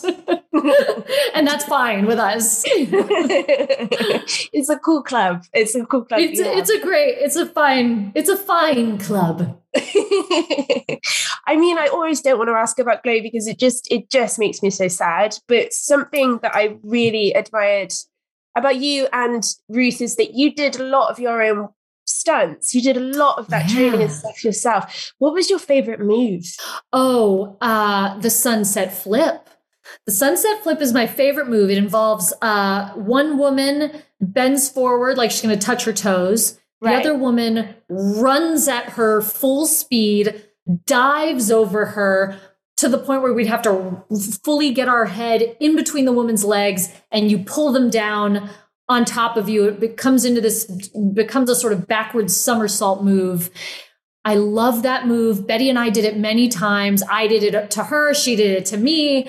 Um, it was one of those moves where it was really scary to learn. Um, and like a lot of the moves in wrestling, you can't half ass it. You really can't do it at half speed. You know, it's like that's how you get injured. So you kind of, because there's no halfway, you really had to kind of learn the mechanics of it, walk through it, and then just fully commit to doing it. And that was one of the biggest lessons of Glow in every way was about fearlessness. You know, it was about really feeling confident in yourself and running full force at things. And I feel like I've really taken it with me from the show. Oh, I'm thrilled that that's yeah, that's come with you. And I know you said this was closure for you, and and maybe Glow isn't in your future, but I mean, is there hope for your creative team and and the co-stars kind of maybe doing other stuff moving forward? I mean, I'd, I'd love to see that myself. Oh, I wish. I mean, I hope so. I this was such a treat to work with Liz and Carly again on this, and Betty Gilpin is in an episode as well. So, Yeah. and you know, Chris Lowell, who played Bash on Glow, is in my episode. So, uh, there was a fair amount of this feeling in the family, and I certainly hope that we can make more things together. Um, because I just adore them. I love working with them, and I love the type of stories that they are interested in telling. Amazing. Well, here's hoping. Um, it's been such a joy speaking with you, Alison. Thank you so much. Thank you. That was Alison Brie. Right, shall we talk about news? I guess we should begin with the television BAFTAs, Yes. shouldn't we, Boyd? We bloody well Tell us about the television BAFTAs. Do you know, I'm always so much more excited by the TV BAFTAs than the film these days, I will mm. say. Just yeah. to set it off on a good note. No, yeah. yeah I well, know what you Beth, mean. Beth, your excitement is palpable. Tell us about the BAFTAs. Oh, well, now you've caught me off guard. 'cause Boyd always leads very well with this. Well, it's a good one, isn't it? Because it's a sins leading with something like, is it 11? 11, yeah. nominations? Correct. Yeah. Which is fantastic. Um, God, I'm just going for just a really, really great range of performances and shows. Seven for talent. landscapers. Yeah. Were you surprised by that? Yeah, I was surprised, but Yeah. I think it fully deserved because it was um, Beautifully made. beautifully Mm. made, a completely original take on the true crime genre. the amazing thing about that is it's got seven nominations, which doesn't include a nomination for Olivia Colman. Yes. David, Th- you'd think David Thewlis What is has nominated. Olivia Colman done to the BAFTAs? Colman, right, abandoned by the film BAFTAs Yeah. for her, I think, best performance ever Yeah. in that film whose name I've title I've forgotten. The Lost Daughter. The Lost yes, Daughter, I thank agree with you. you. Yes. Um, and she was brilliant in this as Yeah. well. And weirdly, and there were six nominees, by the way, in all of the performance categories, and she hasn't made it in. It's weird. She's really so, fucked someone off at BAFTA. Quite clearly. yeah. Um, so, so that's all. But I do think it deserves. It, it was. It, it was just a spectacularly beautiful, weird kind of uh, approach to the whole Yeah. true crime thing. So I think it's brilliant. Six nominations each for Help and Time, Yeah. Yeah. which is quite fun. So because they're quite difficult, easy to confuse, aren't they? Yeah. Yeah. Both monosyllable Yeah. titles with four letters, starring Stephen Graham. Both very well deserving. Yeah, and Stephen Yeah. Graham has been nominated for both as well. Yeah. Yeah. So um, fantastic. He And should we are- win for help. Yeah, probably. Yeah, he should win for help. And We Are Lady Parts got six nominations. That was as well. lovely. Yeah. That was a lovely surprise. I This is genuinely didn't see that coming. hands up in the air for We Are Lady Oh, well, Parts. I was going to say what. So the, the Royal Television Society, which is whose awards are up there in terms of prestige with the BAFTAs. Yeah. They held their ceremony this week, and We Are Lady Parts won a few awards, and that, I was in the table next to them, and they were it, they rea- they were so brilliantly pl- thrilled. You can imagine. Love it. So that was amazing to see that in action. Um, five for, for sex education. Yeah. And four for a very British scandal. Yeah. Which were mostly technical ones. But um, it was great to see Sarah Phelps Phelpsy on Twitter kind of hailing all the different uh, achievements, Yeah. creative achievements of a very British scandal. I was so happy. You know what my favourite category was? Was female performance in a comedy programme. Oh, Aimee yeah. Lou-Wood for Sex Education, Aisling Bea for This Way Up, uh, and Jen Vasan for We Are Lady Parts, Natasha Demetriou for Stath Lets Flats, Rose Matafeo for Star Trek. Star Trek. I- I'd love it if she did Star Trek. Star Trek is a show I would watch. Spin off from Star Trek and Starstruck. I'd watch that after Is It a Cape? Yeah. um, Rose Matafeo for Starstruck, and um, yeah, Sophie Willan for Alma's Not Normal. Yeah. What a category! A brilliant category. Strong category. Very strong category. But you know my favourite of all the nominees Hey, Come on. in the male performance, male performance in a comedy programme? Is it Jamie Demetriou? No, Well, it should be. it's not. It's no. I love Jamie Demetriou. I love Joe Gilgun in Brassic. I love Ncuti Gatwa in Sex Education. Oh, yeah. I love Samson Kayo in Bloods. I really love Tim Renkow in Jerk. But no, no. but obvious. It's so obvious, boy. you say that. so obvious. You say it's obvious. But actually, he has not been nominated in any other of the awards, big award TV awards things recently. Maybe it's just not very good. Steve Coogan. We are talking about Steve Coogan. talking about Steve We're talking about Steve Coogan. I'm Alan Partridge. Aha! Aha! Aha! Yes, I'm thank fuck this time. He is so brilliant. Has he never been nominated? Oh no, no, I'm not before? saying that. He has been Oh, nominated before, okay. I, but but he just hasn't been nominated for a while. I don't think, Okay. even though I haven't checked. And um, that show hasn't been. That's the only nomination for that show, and I Yeah. think it's massively, gigantically underrated. Right. Yeah, Okay. but I think his performance is fucking. It just gets better and better and better in that in as Alan Partridge. But yeah, that's my own obsession. I do admit there are lots of other very exciting nominees. it's interesting. Succession's not really in there. Well, it's in the, isn't it? Not in It's the in the international. International, but considering it's predominantly now, What- UK creatives behind it. The interesting thing about the rules, the BAFTA rules, Yeah. are it's quite complicated. As far as I'm aware, yeah, it's, so it is in the international category, yeah. Yeah. That performers can be nominated, British performers um, in American shows can be nominated and have been. There are some ac- acting performance nominations for Succession, Yeah. But I don't think it's actually eligible in every single category. Well, It's quite complicated. And it used to be that an American show would just be in the international, wouldn't have any other nominees, but they have widened it out a bit. But I don't know if they've widened it out fully. I should have checked really um, before I started on this rambling explanation. but I mean, the you have to give them the international category. Uh, I mean, that is a reflection of the brilliance of these of these programs because you've got I think you've got seven. Um, Call My Agent. Yeah. Lupin, Yeah. one of my favourites. Yeah. Mare of Easttown. hmm Squid Game, Yep. Succession itself, and the Underground Railroad. Mm. That is, a, you know, I mean, is that actually is that six? I can't count. That's that is six.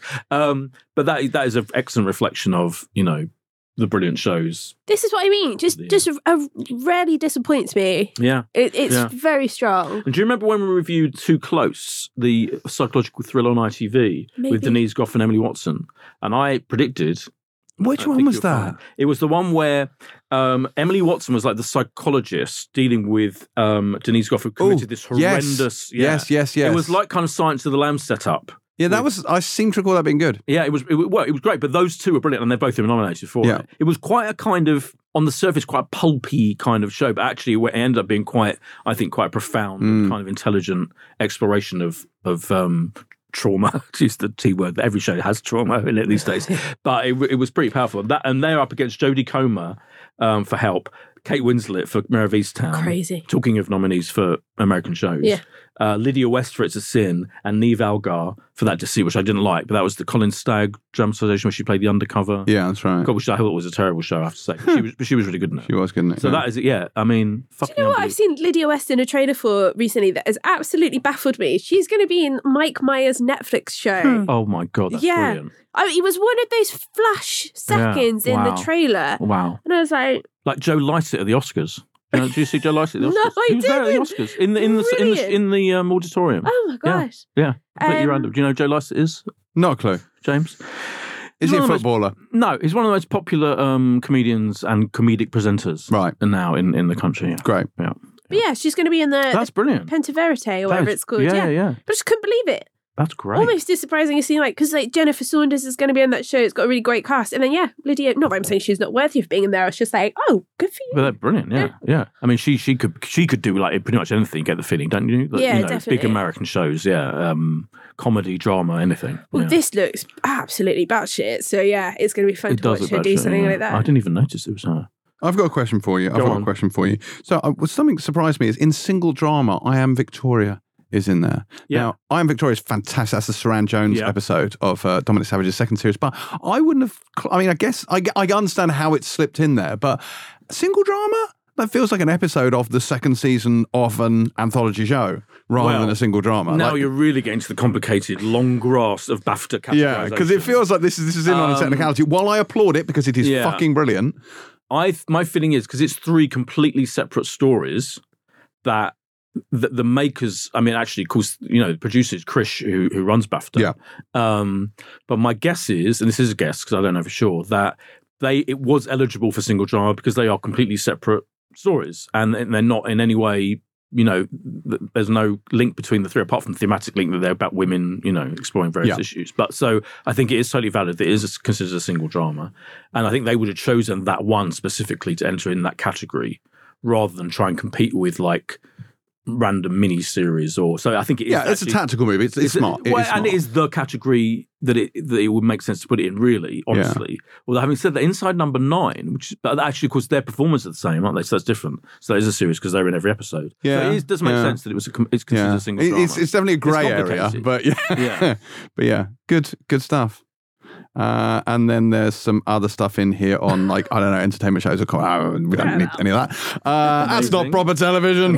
Um, the Chase has been nominated. That's Anyway. very exciting. uh, and live event, a load of stuff I've never heard of. Anyway, so uh, shall we move on to another news story? Yes. What else have we got? Um, news that I don't think anyone saw coming was uh, a reunion show coming to Disney Plus. Oh, I know what you're going to say. I know what you're going to say. Yeah. The Full Monty. I know. What? Yes. There's a full It's Monty weird, isn't it? reunion show. The Yeah. entire cast are coming back together for a full Monty television I really show. hope not. This. No, they are. Yeah, they really are. For Yeah. one night only, the full. Nobody needs to see that. Nobody needs to see that. oh my You god. can people leave like- your hat on. People were like, when it was announced, people were like, "Is this an April Fool?" You know, yeah, no, it's really happening on Disney Plus. Yes, I, it, I got to be honest with you. It's not the reunion we're all crying out for. no, I was just like, I don't, I just don't quite know how to feel. Yeah. I like know, it's, uh, I I, mean, yeah. it's lovely. There's a lovely photo of them all together, and they've all, you know, they're all there. Also, the description of the show was quite funny, wasn't it? I seem to remember. Like I what? didn't see what? that. Yeah, I'm, I'm now frantically looking it up in my um, the full Mont. Well, it was, it was like, are they really? Is this really happening? Because on one hand, you thought it almost could almost be like a reality show spin Yeah. on the full Monty. Um, but I don't think it is. It's uh, I can't find it. Fuck it. Um, yeah, it's like yeah, it's like a kind of dramatic sequel Yeah. slash spin off. Like I think eight episodes exploring their lives as working class people in wherever. Yeah. wherever. Yeah. So- Wow. it's just southern. It's just a thing to say.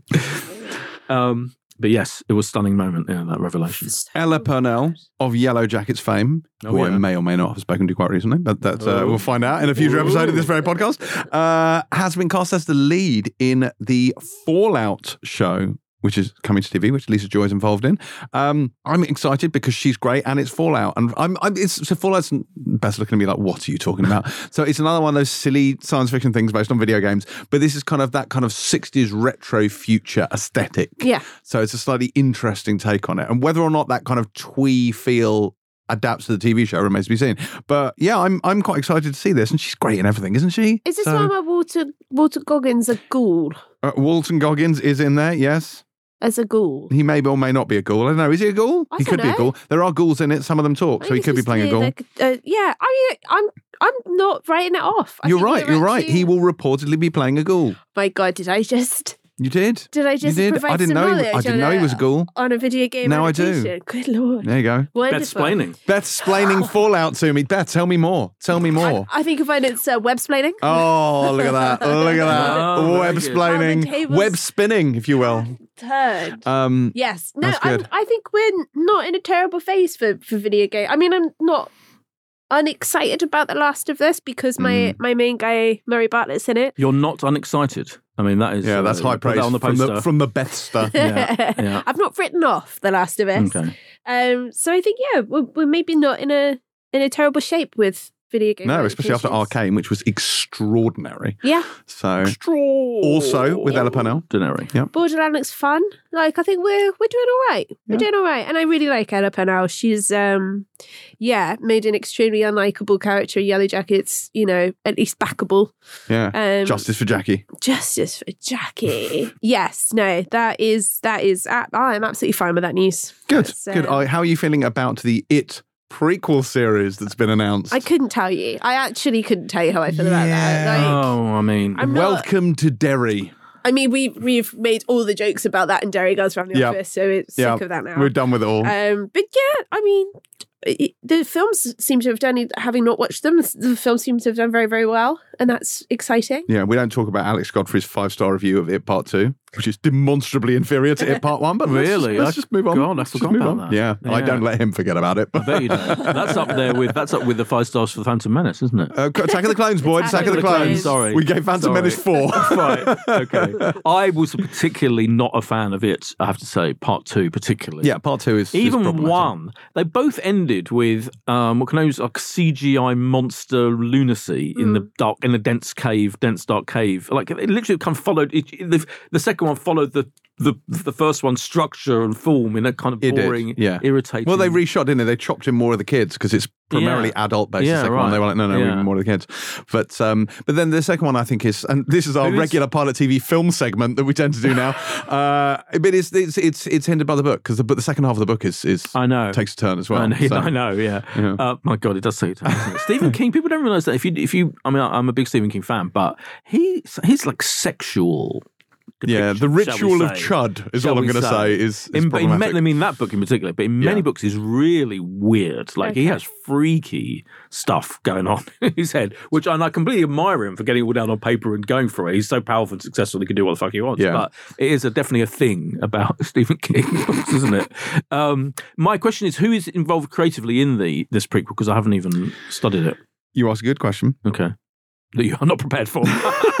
so, so, so I think uh, Andy Muschietti, uh, who directed them, uh, them. is He's uh, involved, he's an? EP, right. uh, and his sister is involved as well, Mm. Barbara Muschietti, Okay. um, and Jason Fuchs is involved too. Because if it was what I'm going to say, because if it was Mike Flanagan, I'd be fully in favour of it. Well, so would I. but I think, Yeah. you know, Mike Flanagan does an It prequel. A hundred. Right. Everyone's on board with that because you know it'll be brilliant. Exactly. Whereas this feels Yeah. like it might. But also, I feel like you know, it. It chapter one is kind of that already, isn't it? It's a little bit. Yeah, But but this will just be because you get that brief period, don't you, in the in the TV shows? There's more of it in the book where they talk about the history because it comes back every thirty years or something, doesn't it? Like throughout history. Right. And you, so I guess it's going to be like part- it's going to be a period drama with a killer clown, yes, correct. which is Yeah, weird. fine. Yeah, it's a bit weird. Yeah. Oh, talking of whether it's film or TV, we need to talk a little bit, some surely, about the Oscars because, I mean, I know it's going to be old by the time this comes out. Please comes don't make me talk about this anymore. Uh, where have you been talking about it? Have Who- been, Where haven't we been talking about it? as the news Oh. editor of Empire Oh, okay. magazine. have you been doing uh, like media interviews? No, Oh, okay. I thought you I- might have no, been like I've literally been that. tapped up by you know the radio people and all that. No. But I just. But did you see the Chris Rock, the final Chris Rock has reacted to it? Well, in his stand-up in show, his stand-up, yes. yeah, well, yeah. kind of yes and no. He said he's still Yeah, but- processing it. Yeah. But he didn't really because. I wondered whether he would work new material in about it into his show. But obviously, he's he's elected not to do that at this stage, uh, which I kind of understand because I think it's maybe a bit raw. Yeah, of course. Yeah, Uh, yeah. I mean, quite right. He's dealing with it brilliantly. I think by by a not getting into the details of it. yeah. But he did say he did come on the show. He did come to this to this live show. How was say, your weekend? How was your weekend? Yeah. um, uh, yeah. So I'm yeah. It was an incredible thing because I watch the Oscars religiously live every year, and so Yeah. it was it was one, one of the most Yes. extraordinary moments in my life. Quite the event. Quite, Quite the event. Okay, that's enough to say. Right, okay, okay. Well, that was news. Let's go on then to this week's reviews. And first up this week, we have Moon Knight, which landed on Disney Plus. Last, no, I'm not going to do that. Which landed on, landed on Disney Plus last week. Um, but it was inconveniently embargoed until now, which uh, is why we're talking about on this week's show.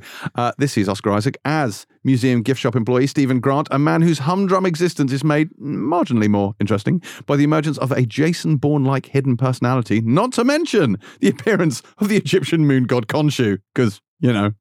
Uh, Boydie, Boydie, could you tell the difference between your waking life and the latest Disney Plus series from Marvel? No, and he's got dissociative identity disorder. He does, yeah. I mean, so he is one character Yeah. who is got another character within him Yeah. who he talks to, like in the bathroom scene where they're kind of having a chat with each other. Yep. And the other one version can't quite understand what the other version's doing. And he's got so personality disorder, so he's got multiple personalities as well. And there's a the Egyptian god person talking Yep. to him, voiced by F. Murray Abraham. Yep. I mean, it's a lot to deal with. And I- I'm so far. I'm. Sl- I mean, it's a bit like my, my. I'm slightly in two minds about it, like I was about the last big show we we reviewed, where everything there's a maverick, you know, premise, and Mm. there's lots of things going on at the same time. And it's trying very hard to be spectacularly, deliberately bewildering and confusing, and yet action packed at the same time. I mean. Let's not deny it. The, there's stuff in this first episode. I mean, I've watched a couple of episodes. The car chase scene around the mountains In the cupcake truck. in the cupcake truck Yeah. is fucking spectacular. Yeah. Uh, Total kudos and credit to everyone involved. It's brilliantly directed, um, very exciting, bewildering, confusing, but fantastic. And there's some really sweet, funny moments. And he he's the main persona that we have been introduced so far, which is Stephen. Stephen, who talks Stephen in that Grant. accent. is he's a kind of lovable dude. So it's like quite. He's nice. a doofus, to use your favourite word. He is a doofus. He is a doofus. I mean, he does Yeah. sit there chatting away. His best friend is the guy, one of those still statue Living guys, statue guys, statue yeah. guys, which I thought was like quite a poignant little moment. But just to see, there's something quite pleasurable about seeing Oscar Isaac as this London bloke going on the bus to work, you know, Yeah. the museum, and just kind of living that life, um, and then getting suddenly getting involved in the literally the flick of an eye in this spectacular world where Ethan Hawke is trying to get some object from him, and we don't know what the significance of the object is. There's always a fucking object in Marvel things, isn't there? Yes. Let's not let's not let's not be around the bush. lots of finding objects and battling over objects. They need to move on from that, I think. So this is my rambling way of saying I enjoyed the experience of watching this show, even though I, sl- I, I am always worried about the contrivance of it all. That they're trying so hard to be bizarre and surreal and wacky and complicated that I don't know. I, I'm I'm slightly too aware of that, so I'm not Yeah. completely invested in in the situation in the characters. But because it's Oscar Isaac, and I mean Ethan Hawke, I love Ethan Hawke as well. Yeah. So they're all they're great. So I mean, there's no way I'm not going to carry on watching it. Yeah. But I'm not quite. as- I don't think it's quite yet as genius as some people do already. Although I haven't got yet, yet listened to the Empire spoiler special podcast, so I don't know the extent to it. Well, you And I should haven't 100% sign up now. I deliberately have not read your review, James, in, Oh, on really? Empire because I wanted to have my own um, fresh feelings about it. I didn't want to know. I And don't like spoilers. you as don't know. like spoilers. Yeah. So I'm I'm I'm up for it, but I think it, but I think there is a slightly overly contrived element to it as well. I pretty much agree with you. Okay. um with this i only i've only watched the fir- i didn't get any preview access for this i just watched the first episode um with the usual normal people on wednesday when it came out with a big one It was quite a, a quite a torture to get hold of the preview episodes. Let i've heard as much a start- for a i have heard as much Yes. um but i i was super interested in this my investment in marvel has grown over the last few years i think i'm one of those rare people that probably enjoys the shows more than the films weirdly Mm. I've never really. It's only been yeah. Recently, I've been kind of swept up in it a little bit more. But I find the shows that I've seen so far, largely Winter Soldier, uh, very ambitious and fun, and they've got a really different energy, um, and a little bit more to use the Boyd word bold, um, big Boyd word. Uh, and I love Oscar Isaac. I'm fascinated by his career because I've heard a few people saying like, oh, "I'm just really surprised he's gone and done this Marvel show." You know, he's this big star, and I think people forget he was a secondary actor in loads of stuff before Inside Yeah. Llewyn Davis and the Star Wars and things. Like I'm looking at his his like filmography here on Wikipedia, and there was a year when he was in Sucker Punch, uh, W E, you know, the Madonna film Oh that was God, wow. directed. Yeah. He was in Drive as like a, I think he was one of the villains in Drive. So he really wasn't a star from the off. He's kind of come up over the years and then got that real boost with things like Ex Machina with Star Wars. And then he's kind of found this new wind as a very, um, like a very sexy screen star is is where I would see him now. Um, I was really excited that this is is I believe this is the first show where we're seeing like an original character. The Is that first, right? the first Disney Plus MCU show. Yes. Yes. So I was interested in that, and you Mm. absolutely fuck all about this character, but it looked really intriguing. Um, it is fucking chaos. Yeah. This like there's there's from the from the opening sequence, which does grab you by if you don't have balls, the equivalent of balls, um, where Ethan Hawke is doing some like Da Vinci Code shit. to Put, putting glass in his in his frankly upsetting Jesus Creeper sandals, but in his Birkenstocks. yeah. Oh no, no, no, no, no, no. Yeah, and that so from that you're like, wow, this is instantly setting this apart as something, yeah, actually more mature and um yeah, daring, violent, like painful. Um but it is fucking chaos. Like there's a line in the in the opening episode, isn't there, where Ethan Hawke's character is like, "Oh my god, there's so much chaos in you," and that's very indicative Hmm. of this show. Like you just have a constant sense of like whiplash from being jerked around from one thing to another. Tonally, it's all over the place. Um, I gotta say, the CGI is pretty bad. Like we talk, I I do like the the the mountain chase and things, but if you actually look at the the CGI is a bit a bit shit. Oh, is it? I was Um, looking. I think it, I was watching that on my um, laptop. So Yeah. I probably didn't have couldn't an tell. issue with the CGI. Actually, I thought it was fine. Like the you get the character reveal at the end, and that is boss. That was such a cool closing shot. You didn't like and that. You didn't like the jackal. I did like the jackal. That bit was fine. I feel like maybe they were saving the budget for that bit because it's the mountain bit with the thing. If you look at the the, Oh. the cherry thing, it was a little bit off putting. Well, the compositing is that there? Yeah, a little bit. Okay, a little bit. Um, but I've, I just found it very discombobulating, and I know part of it was the point, but some of it was very distracting. I do love Oscar Isaac in this role. The accent is very good. Don't do it. The accent is Yeah. very. The accent is very good, but it is still and I find this with, with with other shows where you see Americans do very thick regional other accents, where you even if it's very good, you're focusing so intently on that accent that again, it's a distraction in itself. You're almost like, oh, is he hitting those notes? Is he not hitting those notes?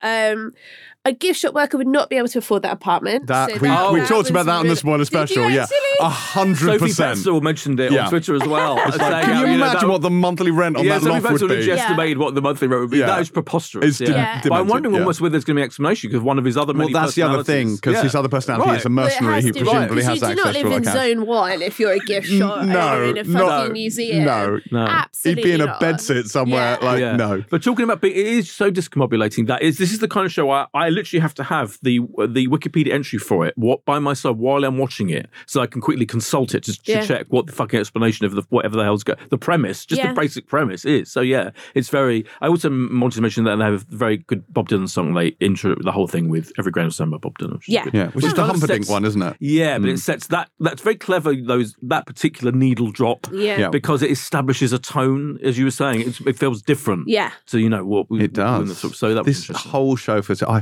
fucking love this episode. Uh, I did review this. I've seen the first four episodes. Um, I I had reservations about the show as a whole. I definitely haven't finished talking, but Oh, sorry. That's my fault because I He about Bob interrupted. Dylan. I thought I was then just talking over Boyd. So technically, Boyd interrupted you, and I interrupted Okay. Boyd, which means I get out on the We're in a technicality. discussion. All we right, were discussing. yes, we were yes. feeding off the points. Sorry, Beth. you- Sorry, you the just stage is yours. The, st- the stage is yours, Beth. Beth, carry on, Beth. It's fine. It's fine. I'll be lost over. It's terrific. It's terrific. You carry on. It's great. It's great. Later, skater. No, it's done. It's done. I just I found it very discombobulating. I I think it should have, you know, regardless of of his disorder, it should have stuck a little bit more to a tone. And I found this departure stuff, you know, with the swearing, with the violence, with the venom type dialogue between the different characters in his head. It felt very. It felt quite try hard. Like they're, it just felt like they're very much forcing this to a mature audience now, and I think they could have drawn that back a little bit and made it more of a character study, and that would have been more interesting to me. It's funny you say that because there is definitely more blood in this Yeah. than one is used to from these MCU Even shows. if we don't necessarily see where the blood is coming from. Well, quite, yeah, but it's but uh, there's a lot of claret on the floor, you know, after that particular scene in the first episode. I've seen, uh, as I said, I've seen, I've seen four of these, um, and I the first episode I think is brilliant. I love it, and the second episode I loved as well. It obviously from a plot point of view, it progresses past there. I think it, it hits a bump with episode three, which so it's going to be very interesting to see how it resolves. Is what I'm going to say to that. It goes into kind of very Stephen Sommers mummy territory as it goes along, and then potentially slightly Noah Hawley Legion territory, but. We'll Both see what happens. excellent to me. Uh, well, yeah, and maybe uh, you'll really dig it. But yeah. I, I just thought those first two episodes were near perfect. And I just think, and I said this in my review, I think the character Stephen Grant is fucking brilliant. Like, I loved him so much. I love that Oscar Isaac stayed in character, or if not in character, in accent for like a full month while making this. I did. I did love the little details. Yeah. Yeah. Like, oh, you're having a laugh. He's like, oh, bruv, can I just like, and it's just like, just it feels really natural. And Like I, you know, Americans doing English accents, and we're going to get onto one of those, even though he's not American, a little bit later in this show. uh, but like, it can go very badly. But it is, first of all, I thought it was flawless, and second of all, it's a really interesting choice because it's an Enfield of all places accent. He Yeah. went specifically Northeast London, and then whacked it up an octave as well. So it's quite a sort of high pitched tenor northeast london accent and he just inhabits it and i think they did a really nice pass on the script to actually make the kind of vernacular work with the accent Mm. i love that that accent and the way that character who is and i cannot emphasize this enough based on carl pilkington Yes. i mean which is deranged good. but that is 100% and true once you know that, I, Yeah. keep, look- I keep going, oh, yeah, that's what Cole would do. yeah. Yeah. but it is. He's Yeah. literally said, Yeah. "I was based on an idiot abroad." I was like, "Fucking hell!" Oh my God. But it is, and it's just it's so brilliant because the the comic character is this sort of Bruce Wayne Iron Man type billionaire playboy. Oh God, yawn, kill me. And they've made it so much more interesting, and that texture makes this feel so different. And I think without that character, the show is super generic. Mm. You know, even with all your violence and your Egyptian gods and whatnot, but it changes it so much. Yeah. And the humor, like you say, it's dark and violent, and it is, but it's properly funny. Like more funny, I think, than any of the other Marvel TV shows because he's mm. so hilarious. He is so hilarious, and I enjoyed him being on screen so much. I had such a good time. Uh, specifically with the first two episodes that I've seen of this. I just thought it was. I just thought it was so so good. It just point- gets a bit muddled. Oh right, it gets quite And when it gets poignant to as well. episode I thought the scene where he's at that restaurant outside. By the way, what kind of restaurant has those seats outside? Yeah, outside? all of this, on the- Boyd. All of this. yeah, This but was how not our funny London. was the conversation about the steak though? Like how funny was yeah, that? that was great, and Yeah. also him, it's quite poignant that he got the date wrong by two days Yeah. because of his. because he's lost time. Oh yeah. god, Chris mm. Hewitt's come to do his Stephen impression. I can't Oh, do it. I no. can't do it. Steve Chris Oh, Hewitt my is at the God. door. That's quite terrifying. Don't do it. Genuinely it. Terrifying. You've come to do It's the like it's impression. like I can't tell the difference Oh, can't have more than between my person doing it. waking life No. and Chris No, because he's walked in. Oh, this is going to end badly, isn't it? No. Chris an is sitting invasion. down. He's, he's come in. Hello, Chris. How are you? Oh, hi, James. No. That's good. Good. So, so Beth, you're going to get this in stereo now. Now, maybe for the rest of the podcast. Literally Yeah. Julian Stephen Grant. Yeah. Stop Yeah. it. It's Stop terrific. Horrible. It's terrific. Do you like you like it too much? Makes me feel like it's, it just cuts. I feel like really Chris. I feel like in, in in terms of the between the two of them, Chris has studied it more closely. he has a greater appreciation. yeah, I think James is one who's fairly generic. Yeah. kind James of- James Yeah. went full Pam Ayres a second ago. Did anyone hear that? Yeah, No. bit, He went, yeah. You were saying something. You went, oh, right. yeah. Right, I love a bit of Stephen Grant. I do. I do. I was- That's uh, Beth. I love it. I love it. I do. Swindon slash Yeah. Wales slash yeah. Somewhere over there in the west. hybrid. Yeah. Yeah. Yeah. Yeah. Yeah. 100%. So what was it about Stephen Grant you don't like? Beth, Beth didn't like the show very much. Didn't think it was great. like I the didn't- show? That's unfair. Oh my god! Listen, that's Lots not what I said. I was a very detailed critique of why I liked it slightly less than James, which apparently writes off the show entirely on this didn't podcast. like it. James is a man who deals ab- in absolutes. Only a Sith deals in absolutes. yeah, hundred percent. Yeah, yeah. or only an anagram of a Sith deals in absolutes. Uh, anyway, I was I was upstairs and we were talking about um, you know starting the Empire podcast soon, and I realized. It's been so long since I've gate crashed a pilot TV podcast because we haven't had the chance to. It's true. because Yeah. We've been remote. Mm. We've all been remote, and now we're here in the studio. And so I thought I'd come in and uh, and talk about Blue Bloods, uh, but in the voice of Stephen Grant The dream. for ten That minutes. is the dream. It's yeah. the the dream we've It's all the been waiting absolute for. dream. It's all come true. And listeners, if you This were thinking of subscribing to the spoiler special, this is basically what you're going to get. So think of this as an interactive trailer for the Moon Knight spoiler specials, which you can subscribe to now. I've already alluded to the fact that I listened to your interview with um, the stars of um, of Moon Knight, and you pretended that you were slightly ashamed of doing that impersonation in front of Oscar Isaac, when in fact you were incredibly proud of it. You went in there with one In fact, agenda, and it was that. I set it up. when Yes, in fact, I know you did. I, I manipulated Yeah. him. You like totally Keyser manipulated Soze. him. You, it was exactly like that. Yeah, manipulative bastard. Yes. I just, I, well, it was like when I did Anthony Hopkins to Anthony Hopkins, and I the, the rush of endorphins Yeah. I got yeah, from yeah, that. yeah, it- yeah. you You know, you, yeah. They've yeah, already just run out. I'm a bit like Morbius now. I, I, I need to feast on doing impressions of celebrities to Yeah, them. yeah. My my version of that is to wear a t-shirt of the celebrity when I'm interviewing. I, I, wore the. I wore the Christopher Walken t-shirt when I interviewed Christopher Walken. Oh, wow! And he was absolutely delighted about it. It- that wasn't weird at all for him, I'm sure. He was fine with it. When I visited the set, and I realized this is a film, so I might have to educate a couple of you on what that is. And that's but so that's like a really short TV show, right? it's like a really short TV with no ad breaks. Right, okay, I Yeah, understand. it's like a season, but accordioned But into 90 into- minutes. okay, okay. Yeah. It's like a Yeah. TV series, but not as good. It's it's But Beth, it's obviously not- Beth's yeah. ideal TV series. I think is what I'm saying. yeah. Some people think of TV as cinematic, but I think of, uh, of, right. of of films Yes. as televisual. Absolutely. You know, Right. so Yeah. uh, when I visited the set of uh, X Men First Class, I went on Oh, a couple of days, and so one time I wore a Charles Xavier T-shirt. Yeah. Uh, and then the second time I went back, I wore a Magneto T-shirt, and Fassbender gently took the piss out of me for doing so, and that stopped me from doing that. So I, I, I Okay. can't do that again, boy. Right, But I, I enough. Yeah, appreciate you, and I, yeah. I respect the Thank you. the hustle. Thank you. Yeah. I'd love to have Fassbender gently take the piss out of me. Just a just a light ribbing. I beg your pardon.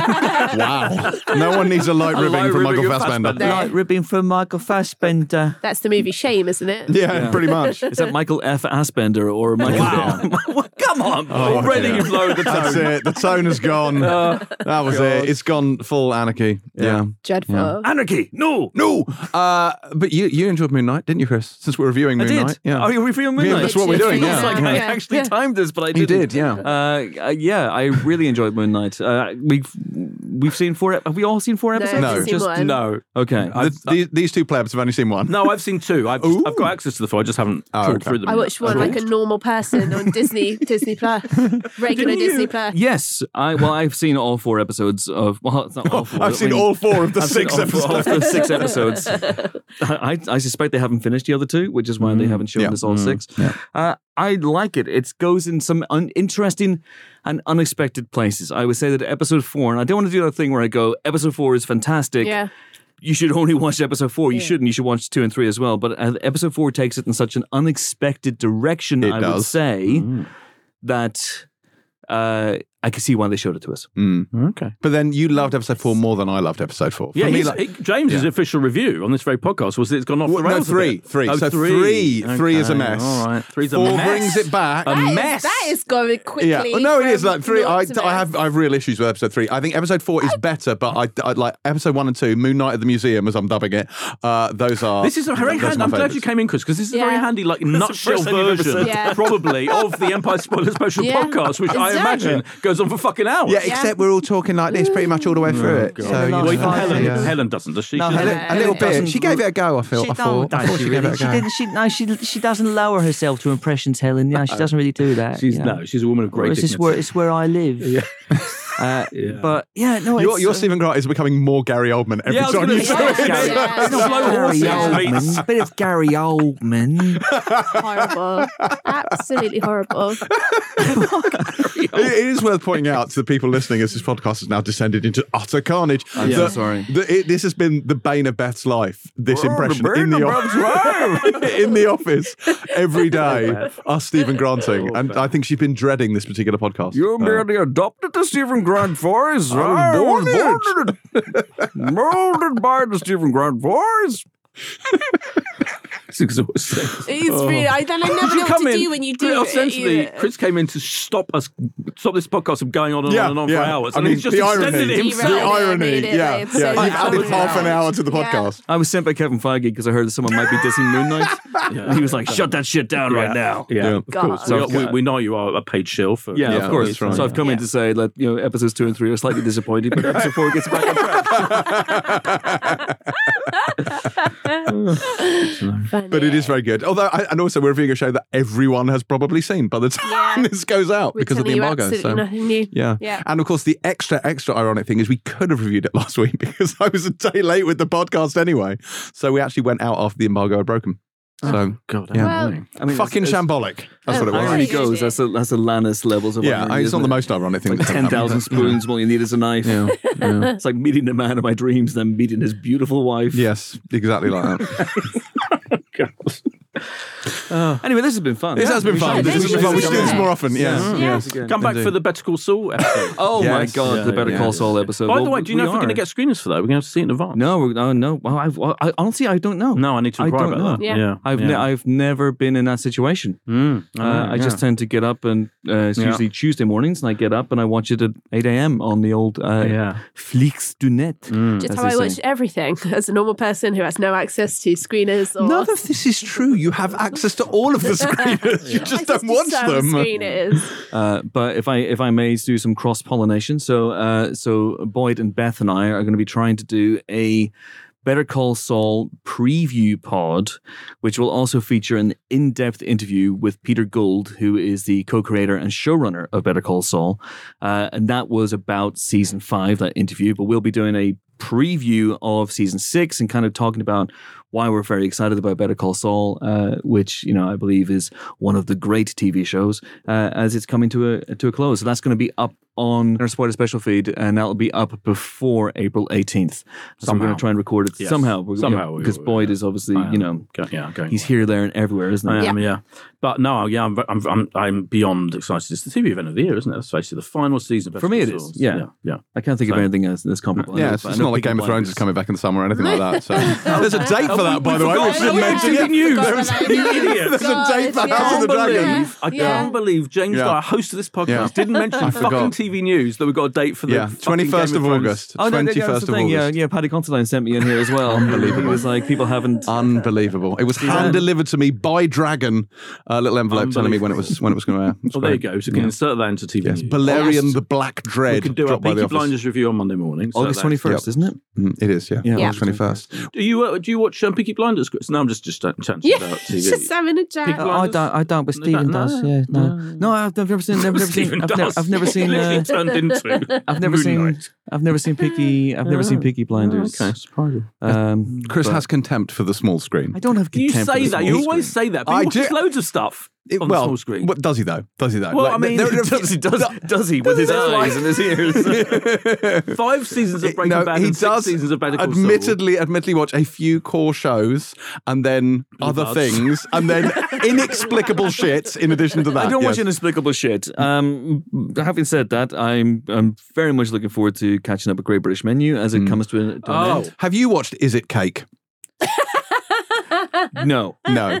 It feels like a kind of show you would watch on Netflix. Yeah, but I'm with uh, Great British Menu is fucking, fan, fucking brilliant. it's Fuck- so good. uh, I can't and the but the, the the new format, the new host, Andi Yeah. Oliver is an incredible Yeah. host. The new judging panel, Yeah. who are not, you know, it's basically like the old judging panel was basically like Statler and Wald- Waldorf were Yeah. judging a cooking competition, and they were just so miserable and misanthropic. And this new judging panel Yeah. with Tom Kerridge and everyone else, The guest yeah. Steve Pemberton, you know, um, holding forth. And Oh, missed it, he's- missed. Yeah, he's Oh, okay. Mondays and Monday nights one. Yeah, yeah, Oh, fantastic. amazing. Yeah, it was perfect for him because he loves food and he likes the fact that you know celebrating broadcasting this series and the, the kind of references that they. I mean, James literally has no idea what the fuck we're talking about. I mean, look, much as am I, I, forgot- am enjoying this conversation. Yeah. Do you know who Steve Pemberton is? Of course I don't. Yeah, no, I do know. I do know who Steve Pemberton is. But funnily enough, in the in the what we've been watching, I forgot about Great British Menu, which I have been watching religiously as well. Yeah, so I'm glad Chris reminded me. Oh yeah, me fact. too. I'm fucking thrilled. Yeah. Yeah, Yeah. But great. Piggy Blinders is uh, has been a, a sort of picky blind spot for me. But um, you know, I'm I'm kind of aware of it. I, I know things that are happening. Yeah. Uh, I know that you know the, about the Tommy's developments. Yeah, shall we good. say? So Right. I'm, I'm keeping up with Yeah. things. Uh, you know, I know stuff. I, I could hold a, a, a brief conversation at a bus stop with someone about Mm, Piggy Blinders. that's the main thing. Yeah. That's the main thing. Well, this has been fun, Christopher. uh, but if we are to record the Empire podcast, which we have to record in here next, we have to finish this one. Don't let me stop you. Unbelievable. Go, just go. Unbelievable. Leave. Just get out. Get out. For God's sake, Be gone. go. This is like when I do Peter Lorre for Helen. She doesn't like it either. I don't see that. I don't. See, that like doesn't it's bother her. something I bet Stephen. She didn't know Stephen. But if I were to No. segue smoothly from Peter Lorre to Stephen Grant, you'd be like, no, don't do that. Peter Lorre's more like Mike Myers. Um, no, he's not like Mike I Myers. thought you were doing Yeah, my I- Myers yeah. there, Peter to be Lorre, my. Peter Lorre voice is actually like. Um, have you ever seen Peter Jackson's Meet the Feebles? Yeah. It is the puppet movie he uh, made yeah. after Bad He's Taste. gone full Werner Herzog. haven't. What? I've told you before. I've told you before. No, no, no, no. Okay, listen to this. Listen to this. Listen to this. Listen to this. This is the Peter Lorre voice. Okay, there is no rasp to it. It is a very. James is unplugging you your mic. Okay, there's no rasp to this voice. Werner Herzog has a rasp to his voice. This is like your very own one man version of the trip. yeah. Yeah, Yeah, yeah, it is. yeah, uh, Yeah. yeah. I mean, you could pitch it. I could pitch Unbelievable. it, yeah. Just, I'd like that. Me going Yeah, I around think you'd like that, eating Michelin yeah. star food Yeah, of course. and having conversations Yeah. with myself. Dream, yeah. This is your dream date, isn't it? Not Yeah. unlike Moon Knight episode Yeah. one, where Yeah, right, yeah. he has the, the Yes. very good best bit of the steak. Yes. That's right. Yeah, Yeah. We referred to that scene. Which we've yeah we've just spoken about, and now we're talking about it again. Oh, God. You can also hear it on the spoiler special and the special with the interviews. I'm sure as well. We can hear about the very good bit with the steak. Right. Well, I hope all is recorded. Yeah, that was Uh, great, If, that was great. if it didn't, Thank you, uh, for dropping it's been, by. It's been a lot of fun. Thank you very much Thanks indeed. very much. Uh, I enjoy this, and I can listen to this on. Wherever you get your podcast. Wherever you Wherever get your you get your podcast, Chris. Yes. and it's out on Monday. It's out on Monday. Monday. well, Tuesday this week, actually. Actually, it's a good point. Yeah, it is on Tuesday. Yeah. Yeah. and you're going to use my appearance as a promotional tool, right? yes, yes, Chris. We will. You are very much a promotional tool. Cheers, thanks, bye.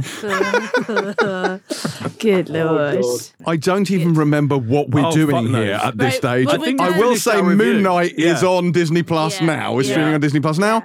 Uh, we should move on to the next show as we get into the ninth hour of this podcast. Um, Anatomy of a Scandal is probably the next one we should do. This brings uh, brings ill repute to the otherwise upstanding and morally unimpeachable character of our elected officials. Uh, Rupert Friend stars as a politician outed for having an affair, which puts pressure pressure on his relationship with his wife, played by Sienna Miller, only for the affair scandal to make way for some much more serious accusations. Beth, how scandalized were you by this? Yeah, pretty pretty shook up to be honest. I don't know uh, if you've heard this, but men can be pretty scummy. I've heard. Yes, yeah? I have heard No. this. Word Yeah. on the street, guys. Yeah. Not all men, though. Not all men. Boyd, Boyd goes in full with hashtag not all men. This is a great start to this review. I'm being Oh, ironic. Good God. Boyd finally shown his true colours. Yeah. Um, yeah, no, I didn't know very much about this going in. Um, I really love Sienna Miller, and I have not seen her put to excellent use all the time. It's probably the best way I can put that. Um, but in this, she is really, really brilliant. This is a really, really great role for her. So she plays Sophie Whitehouse, um, very polished, glossy, blonde, waspy, but still in like she's got a lot of integrity to her. But she's yeah, wife to Rupert Friends, James Whitehouse, who is who is a what is his what He's a minister. I'm not quite sure. minister. What's his portfolio? He's a junior minister. Okay. Um, yeah. So he's a junior minister. Um, have been in love since university. Very wholesome, squeaky clean, look like a catalogue advert type marriage. Um, and then yeah, obviously within. I mean, it, from the off, it kicks off with this real kicker that he's had an affair with um, Naomi Scott's um, subordinate, who's who's been working under him. Naomi Scott's been in some good stuff. She was uh, Princess Jasmine in Aladdin. She was in the Charlie's Angels film. So you know, she's she's you know done some big stuff. I'll say. Oh, she was Kimberly, the Pink Ranger in the Pink Power Rangers. Anyway, I'm going off tangent. She's also very good in this. Um, so yeah, it becomes kind of this uh like Rashomon type narrative where it juts between Rupert Friend's character's um, account of what's happened and hers. Uh, so it's a courtroom drama, but then with this um, kind of marital character study coming out of that, which Sienna Miller carries really well, um, and Rupert Friend just does a very good impression of a really scummy, scummy man who simultaneously, you know, you don't quite know who is the. I've watched two episodes of this, and I really don't know which way it's going to go. Like I Mm, really same. don't. Um, it's done a very, very good job of very at presenting two very robust points of view. And then there's also flashbacks, and you, I know how we feel about flashbacks in shows. In that we're we're all pretty sick of them at this stage, but this this seems like quite uh, an interesting, albeit very stressful flashback series where they go back to university. They are at Oxford. Oxford, and um, he is in a very prestigious um, society as part of that, which reminded me a lot of uh, the film Riot Club. I'm sure there are others out there, but that, that was the film that sort of most immediately came to mind, where it's this very prestigious, secret, incredibly entitled society who just think they're God's gift to everything, um, and are just just real. I can't say scum enough in this, to be honest. Just real, real fucking scum of the earth. Really horrible. To there's a really uncomfortable scene which involves a young woman who has to wait on them, and that's Mm. really uncomfortable and gross. But All has a whiff of the Bullingdon Club about it, doesn't it? Oh, more than a whiff. Yeah. Yeah. it stinks. That's- yeah. Yeah. Stinks a bit. The Libertines, um, not the band. Yes. uh yeah, so that's all very uncomfortable and upsetting, but you know, does does make a good point of, you know, just feeling how institutionalized sexual aggression, sexual, you know, all, all the nasty stuff Yeah. has, has been passed down from a very, very young age and, and has been to generations before them. So it's it does a very good job of explaining the how and the why. It's just, yeah, it's coming now coming down to who's right and who's wrong in this situation, if someone is right or someone is wrong. So yeah, all very good performances throughout. It's very, very well written.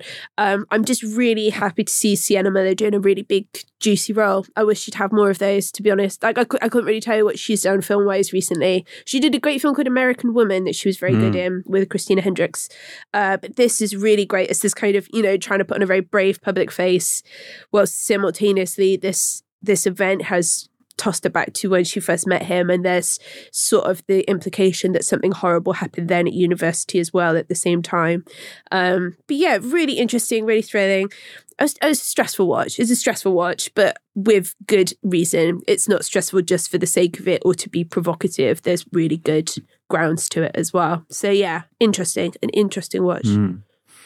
Yeah, I agree. Sienna Miller is phenomenal, and she's. Do you know what she is in? She's in the new um, Steve Coogan Sarah Solemani series um, called Chivalry, coming soon Yeah. to Channel Four, um, which is heavily embargoed, but she is fucking brilliant. in as well. That's all I'd Interesting. say. Playing a, she plays an American movie star, and she's hilarious. Great. Um, but she, because this is a, re- she has to react to. It's a very reactive situation where you know her husband. First of all, her husband says he's been having an affair. He's been caught having an affair Yeah. with his with his um, advisor. Then it turns out that she's accused him of rape, and she has to deal with all this stuff as like reacting to his fucking bellendery and beyond.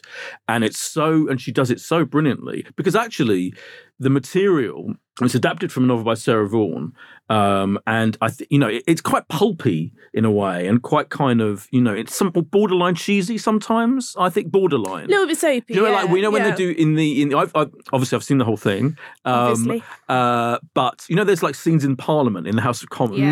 and I was slightly like, I'm not. It felt slightly unreal and slightly hadn't quite got those right. The detail. I, I must admit, I loved that because I thought clearly this But is not shot at the Palace of Westminster, but Right. They did a pretty good Oh, no, job they of did- it. But it's fun. So it's kind of like, even though it's dealing with these really heavyweight things, it is not ashamed of being absolutely fun. And I think it's, you know, I mean, it is from David E. Kelley and Melissa James Gibson, who worked on The Undoing. It really Yeah. reminds me of the Hugh Grant Undoing Yeah. and a little bit Big Little Lies. That whole world of pulpy, you know, ludicrous. uh, Essentially, plot turns. That it is this this narrative takes turns and twists that are quite extraordinary beyond the the initial um, premise, if you like, of what you know. As you say, do we believe? You know, do we believe him? Do we believe her? What is the truth of the situation? You've also got Michelle Dockery yes, as the who is great. who is great Mm. um, of Downton fame, as this lawyer who's seemingly taking as a like personal mission to fucking Mm. bring this twat to book, this as you say, ultra privileged Bullingdon Club fucking bellend to book.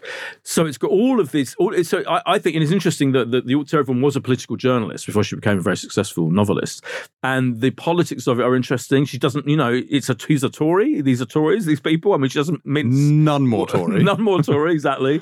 Um, and I love that about it. It's not it's not afraid of basically putting that out there that these there Yeah. are and there are absolute parallels to, let's Yeah. face it, the Prime Minister and his entire bunch of tossers in the Bullingdon Club back then who all met at Oxford and and the, the, he is a friend of the Prime Minister in this show. Yeah. The junior minister Yeah. is a friend of the Prime Minister. We Yeah. don't we don't see much, we see a little bit of him, the Prime Minister. And they as you say, they have secrets that they're that as well that may well come tumbling out later on. So the whole kind of like world of it is fascinating to me, Yeah. basically. And I think it, you know, and I, apart from that, I, I, I say there are details like literally of like just the way they're spoken in the House of Commons that slightly s- struck me as being a bit um, cheesy, but. I don't care because it's incredibly entertaining as well as being very thought provoking and provocative at the same time. So yeah, I'm loving it. It's, I found it. I found it quite addictive. I'd planned to only watch the first one, and I couldn't stop. I then had to go straight into the second one before I ran out of time.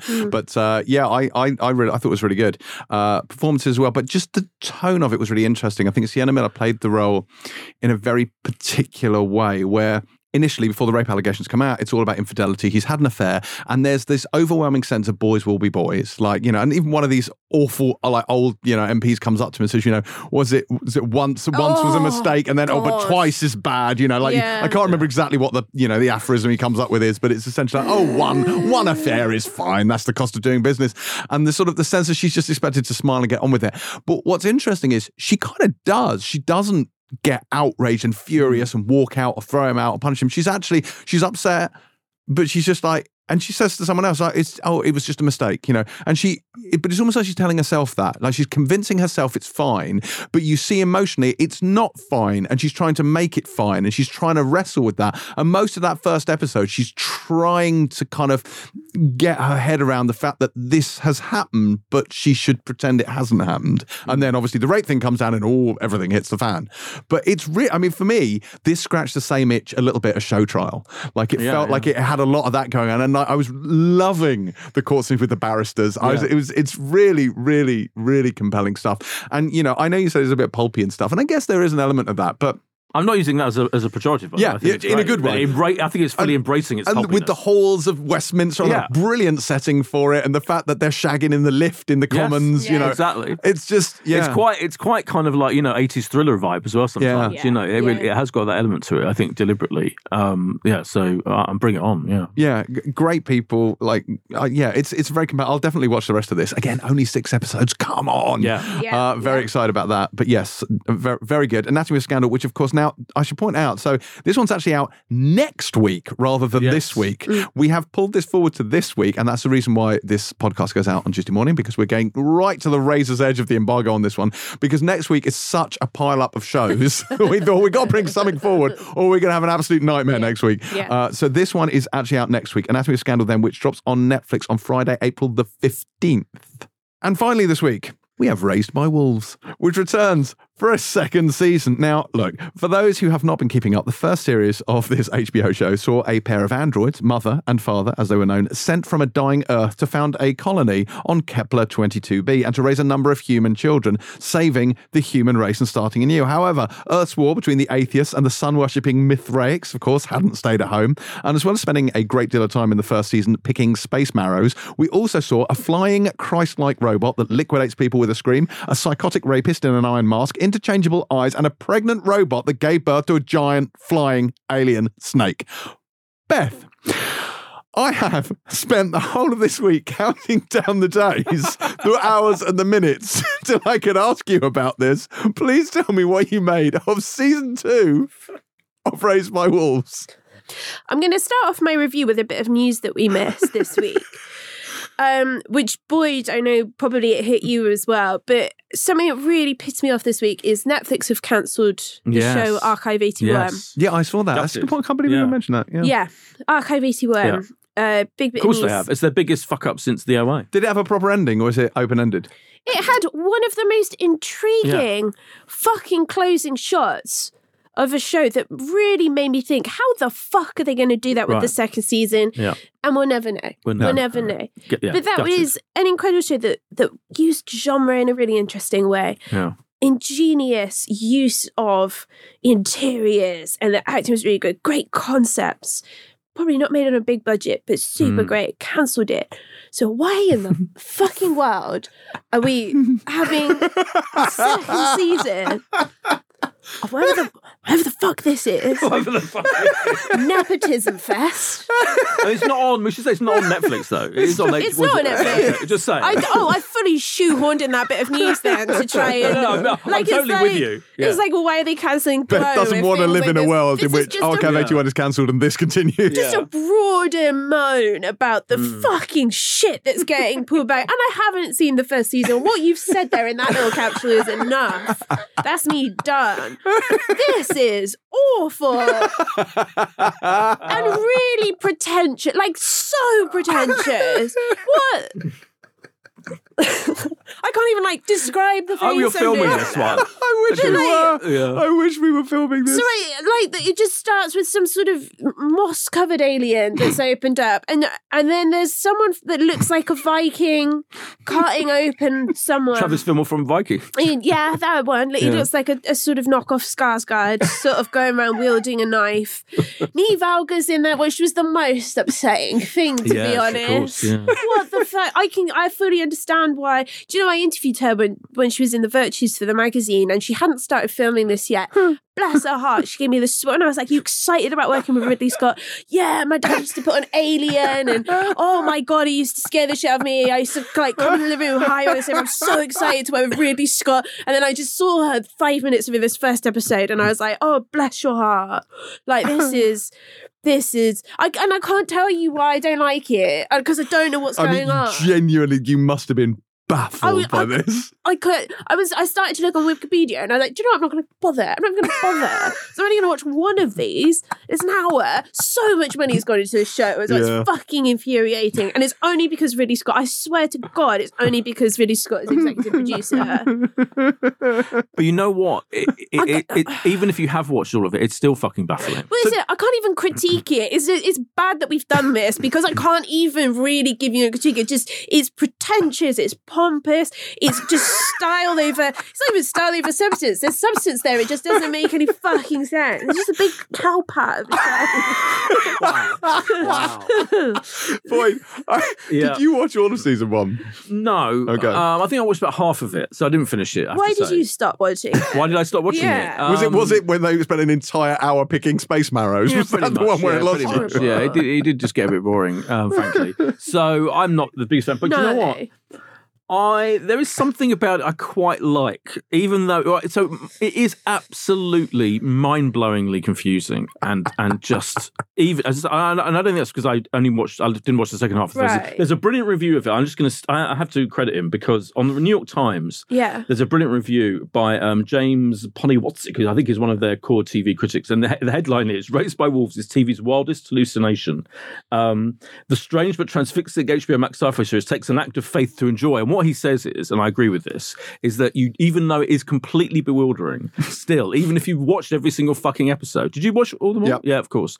Um, because the because of the because of the storytelling. It, I mean, this first episode jumps every single shot. I tried. I, I, I, try, I kind of tried to rewind it to check. It has a new spectacular vista or world that it that, that it, do you know what I mean? It goes from one densely complex CGI creative created world to another. Right. One to that's, the other. It's that's, just, that's it- just science fiction, though, isn't it? Really? well, that's not really. no, but like so it doesn't have to have like five or six different spectacular yes Right. cover looking you know settings after the other. It's quite it's quite extraordinary. Like you could settle down, you know, be in one place in one. Do you know what I mean? It's Right. quite as you say. It looks incredibly expensive and lavish because it keeps jumping out from one unbelievably complex, beautifully rendered vista to another.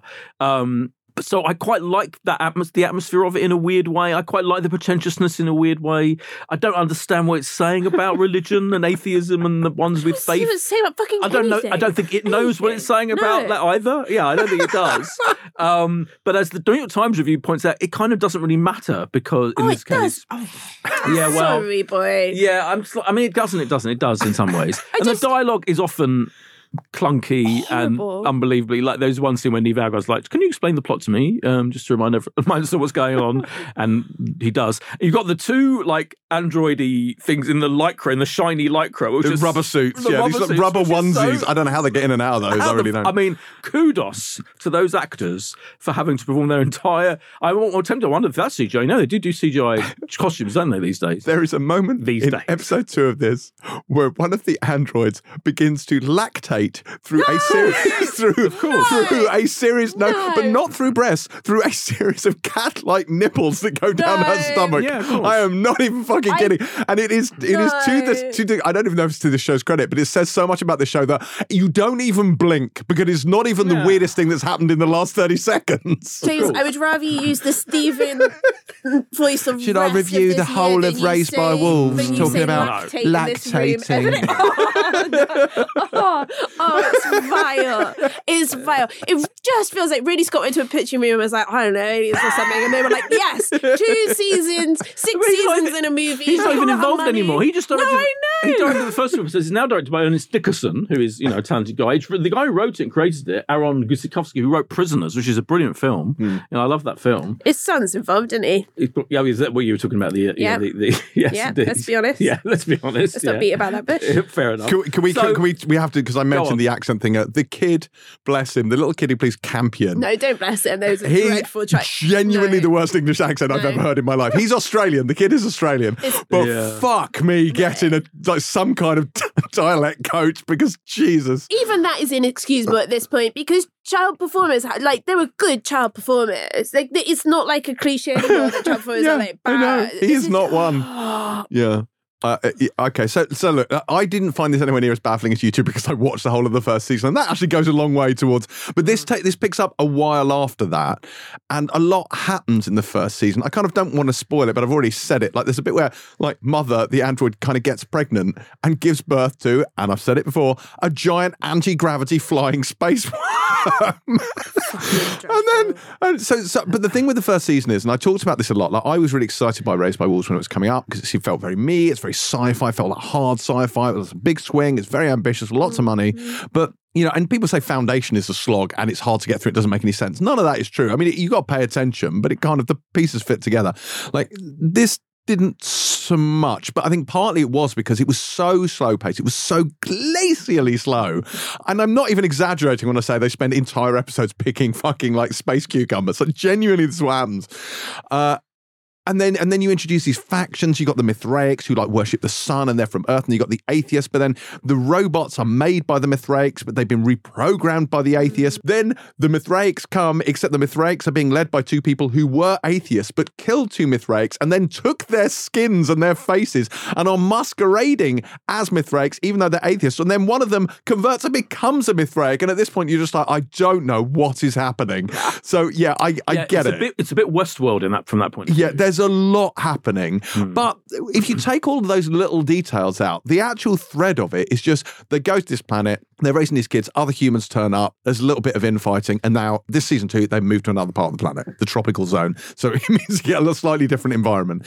And I've seen the first two of these, and I went into this thinking I I started this first season of this optimistic. By the end of it, I was so bitterly hateful because I felt like I'd been robbed of 10 hours of my life. Because by the end, it was such a slog to get through the first yeah. season. But I made myself do it. And the payoff at the end, I was like, oh, just fuck off. Like, I genuinely was annoyed. But, but, and I expected to go into this thinking, look, I'll watch one episode and then we'll never talk again, me and Praised by Wolves. But weirdly, the first episode of this, I was like, and even before the lactating android came along, I, I was like, I, do you know what? I'm quite fascinated. They've done it again. They've done it again. They've done it to me again. They pull just when I thought I was out, Beth. They pull me back in, and I now want to know what happens again because I do enjoy the relationship between mother and father. I think they're great. Uh, I, I, I quite what I mean, Campion. I could happily, happily throw into the acid sea on this planet, but, but I really, genuinely would love to see that happen. But and I don't know why Travis Fimmel is still doing the show, but I, but I'm curious to see what happens because we've had a change. We've now got you know a different group of people. The politics has changed. I quite like the idea of the setup of this community. It's unusual, certainly the way they're being governed. And there's a part of me that that quite wants to know what happens. Mm. And I feel like these first two episodes, I understood it. I mean, yes, there were some batty moments, but I kind of, because I kept on stay with it, I knew what was going on. I've got a handle on it for now. So I can't say I've, I'm done with Raised by Wolves. I'm, they, I might yet watch I- the rest of this. Just beg of you, do not talk about it in any future episode. Like, please do not do it. yeah. Just Good, you don't want like a do it. lactating update. No, I want no lactate date. I think the don't chances of him not talking about it again is minimal. I have to say, uh, but I know what you mean. I thought I, I thought the title sequence is absolutely beautiful, stunning. By the way, I mean it came, it arrived quite late in the day. Do you remember the title sequence? Yes, I do. lu- it's lush. Oh yeah, that I'll, Yeah. that'll give you. That'll yeah, give it you. came out after about twenty minutes. sequence. Yeah, It, was, Yeah. very- it was very good. The things like that. It looks stunning. You know, it's the craft is fantastic. But yeah, it's a load of old nonsense.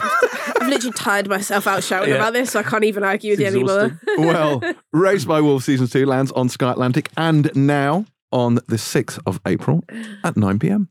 Anything else out this week we should talk about, guys? Uh, Wellington Paranormal returns to Sky Comedy on the 5th. Does it? It does indeed. Love Wellington Yay. Paranormal. Uh, Yes. that's a good show. Uh, what else is coming back, Boyd? Oh, the final half of the final season of Grace and Frankie lands on Netflix on the 9th of April as well. I've never watched a single episode of Grace and Frankie, but I know it's supposed to be really good. uh, my mum's a big fan of Grace and I Frankie. need to. I need to jump on. It's good. train. Yeah, I, I it's supposed to be literally great. only watched the first series, but it's very Love good. to. Yeah. One day. Yeah, Gentleman Jack, obviously, Yeah. the second series of Gentleman Jack comes to BBC One on the 10th of April at 9 pm. That one was embargoed, so we didn't end up covering that one. Um, anything else? The Split. The Split, um, is back yes. today, Monday, the fourth, and nine o'clock. I love the Split. I would, in fact, if I had my got my wits together, I would have insisted we review that instead of Raised by Fucking Wolves. because- but then, then we wouldn't have got the joy of Um, I Beth's know, diatribe. I. So that is true. But I mean, Nicola Walker, Yeah, you know, yeah. fantastic. The whole thing about the, this group of sisters who are legal divorce lawyer specialists. I've watched the first episode of the new series, which is directed by Dee Koppang O'Leary, aka Mrs. Dermot O'Leary, and she worked on as second unit director in Bridgerton Hmm. and The Crown. But she's directed. She's the lead director of the series, and she does a fucking brilliant job. I have to say. Yeah. Particularly in this first episode, which is an emotional roller coaster Yeah. and is excellent. And that's is on today. There's also a Channel Five stripped across the week thriller series this Oh, week good. called Deadline. uh, starts Tuesday the fifth through till Friday, and it looks quite fun. I haven't seen it. James D'Arcy is in it, and he plays a kind of disgraced journalist who gets offered an interview with a woman accused of murdering her husband, and they fall for each other in a kind of basic instinct type way. Count me in, is what I'm saying. Um, that might be about it. So I'm flicking, literally flicking through. Oh, Elite, Elite, the Spanish teen drama that is the most tawdry, raunchy, exploitative. It, honestly, it makes Euphoria look like children's TV. It is, yeah. Elite is back on Friday, um, uh, and I, I am totally excited by that because it's a brilliantly cheesy, tawdry Spanish teen drama thing. Yeah. Um, I love it. So that's. I'm excited about that. um, I think that might be it. about it. Yeah. Can I jump back into news quickly? Because there is something that, that's come to me. Oh, Why not? We've only been going for an hour and three quarters. Carry on. Oh, do you know what? Whose fault is that? This That's is Hewitt's. gonna. This is yeah, exactly. Did you see that Charlotte Ritchie Yes. has been cast in season four of You? Very No, good I point. didn't. Yes. Can you believe that? That's incredible I just I had to casting. bring I'm that so up glad you brought because that that is Yeah. fucking amazing. I really should start taking notes. But yeah, that so was one of the great news stories of the Yeah. week. Yeah. Completely Where did that brilliant. come from? We're very excited about that. I can speak for us as a about team by saying Charlotte Ritchie New is fantastic casting, and I Yeah. can't wait to see it. Yeah, Well, that is that is good that we've Oh, managed to. Any other news? Right, no. Uh, so, uh, Beth, Beth, what's your uh, what's your pick of the week then? Uh, then, Beth. Oh God, stop it! uh, I'm going to go for Anatomy of a Scandal. Anatomy of a salmon. Scandal. I'm going to go Anatomy of a Scandal because any chance they get to minimise you doing that accent. Same, will I agree. take. Anatomy, Yeah. of- Anatomy of a Well, it kind of has to be because uh, Moon Knight was technically last week, so it wouldn't be bigger this week. So, That's uh, true, yeah. So, Anatomy of a Scandal, it is. Right, that is it for this week's show. Uh, please do drop whatever you're doing this very instant and leave us a five star rating on Apple Podcasts or rate us on whichever your preferred pod platform might be. We are at Pilot TV Pod on a variety of social channels, as well as at James C. Dyer, at Beth K. Webb, and at Boyd Hilton. Uh, next week, Will Poulter will be joining us on the show, and there's going to be an absolute pile up of shows next week for us to deal with. So brace yourselves for something that might be about 10 hours long. So, uh, They're all exciting. embargoed anyway. yeah, they're all embargoed anyway. Oh, God. I'm sure we'll a way through it somehow. Uh, until then, though, pilot out.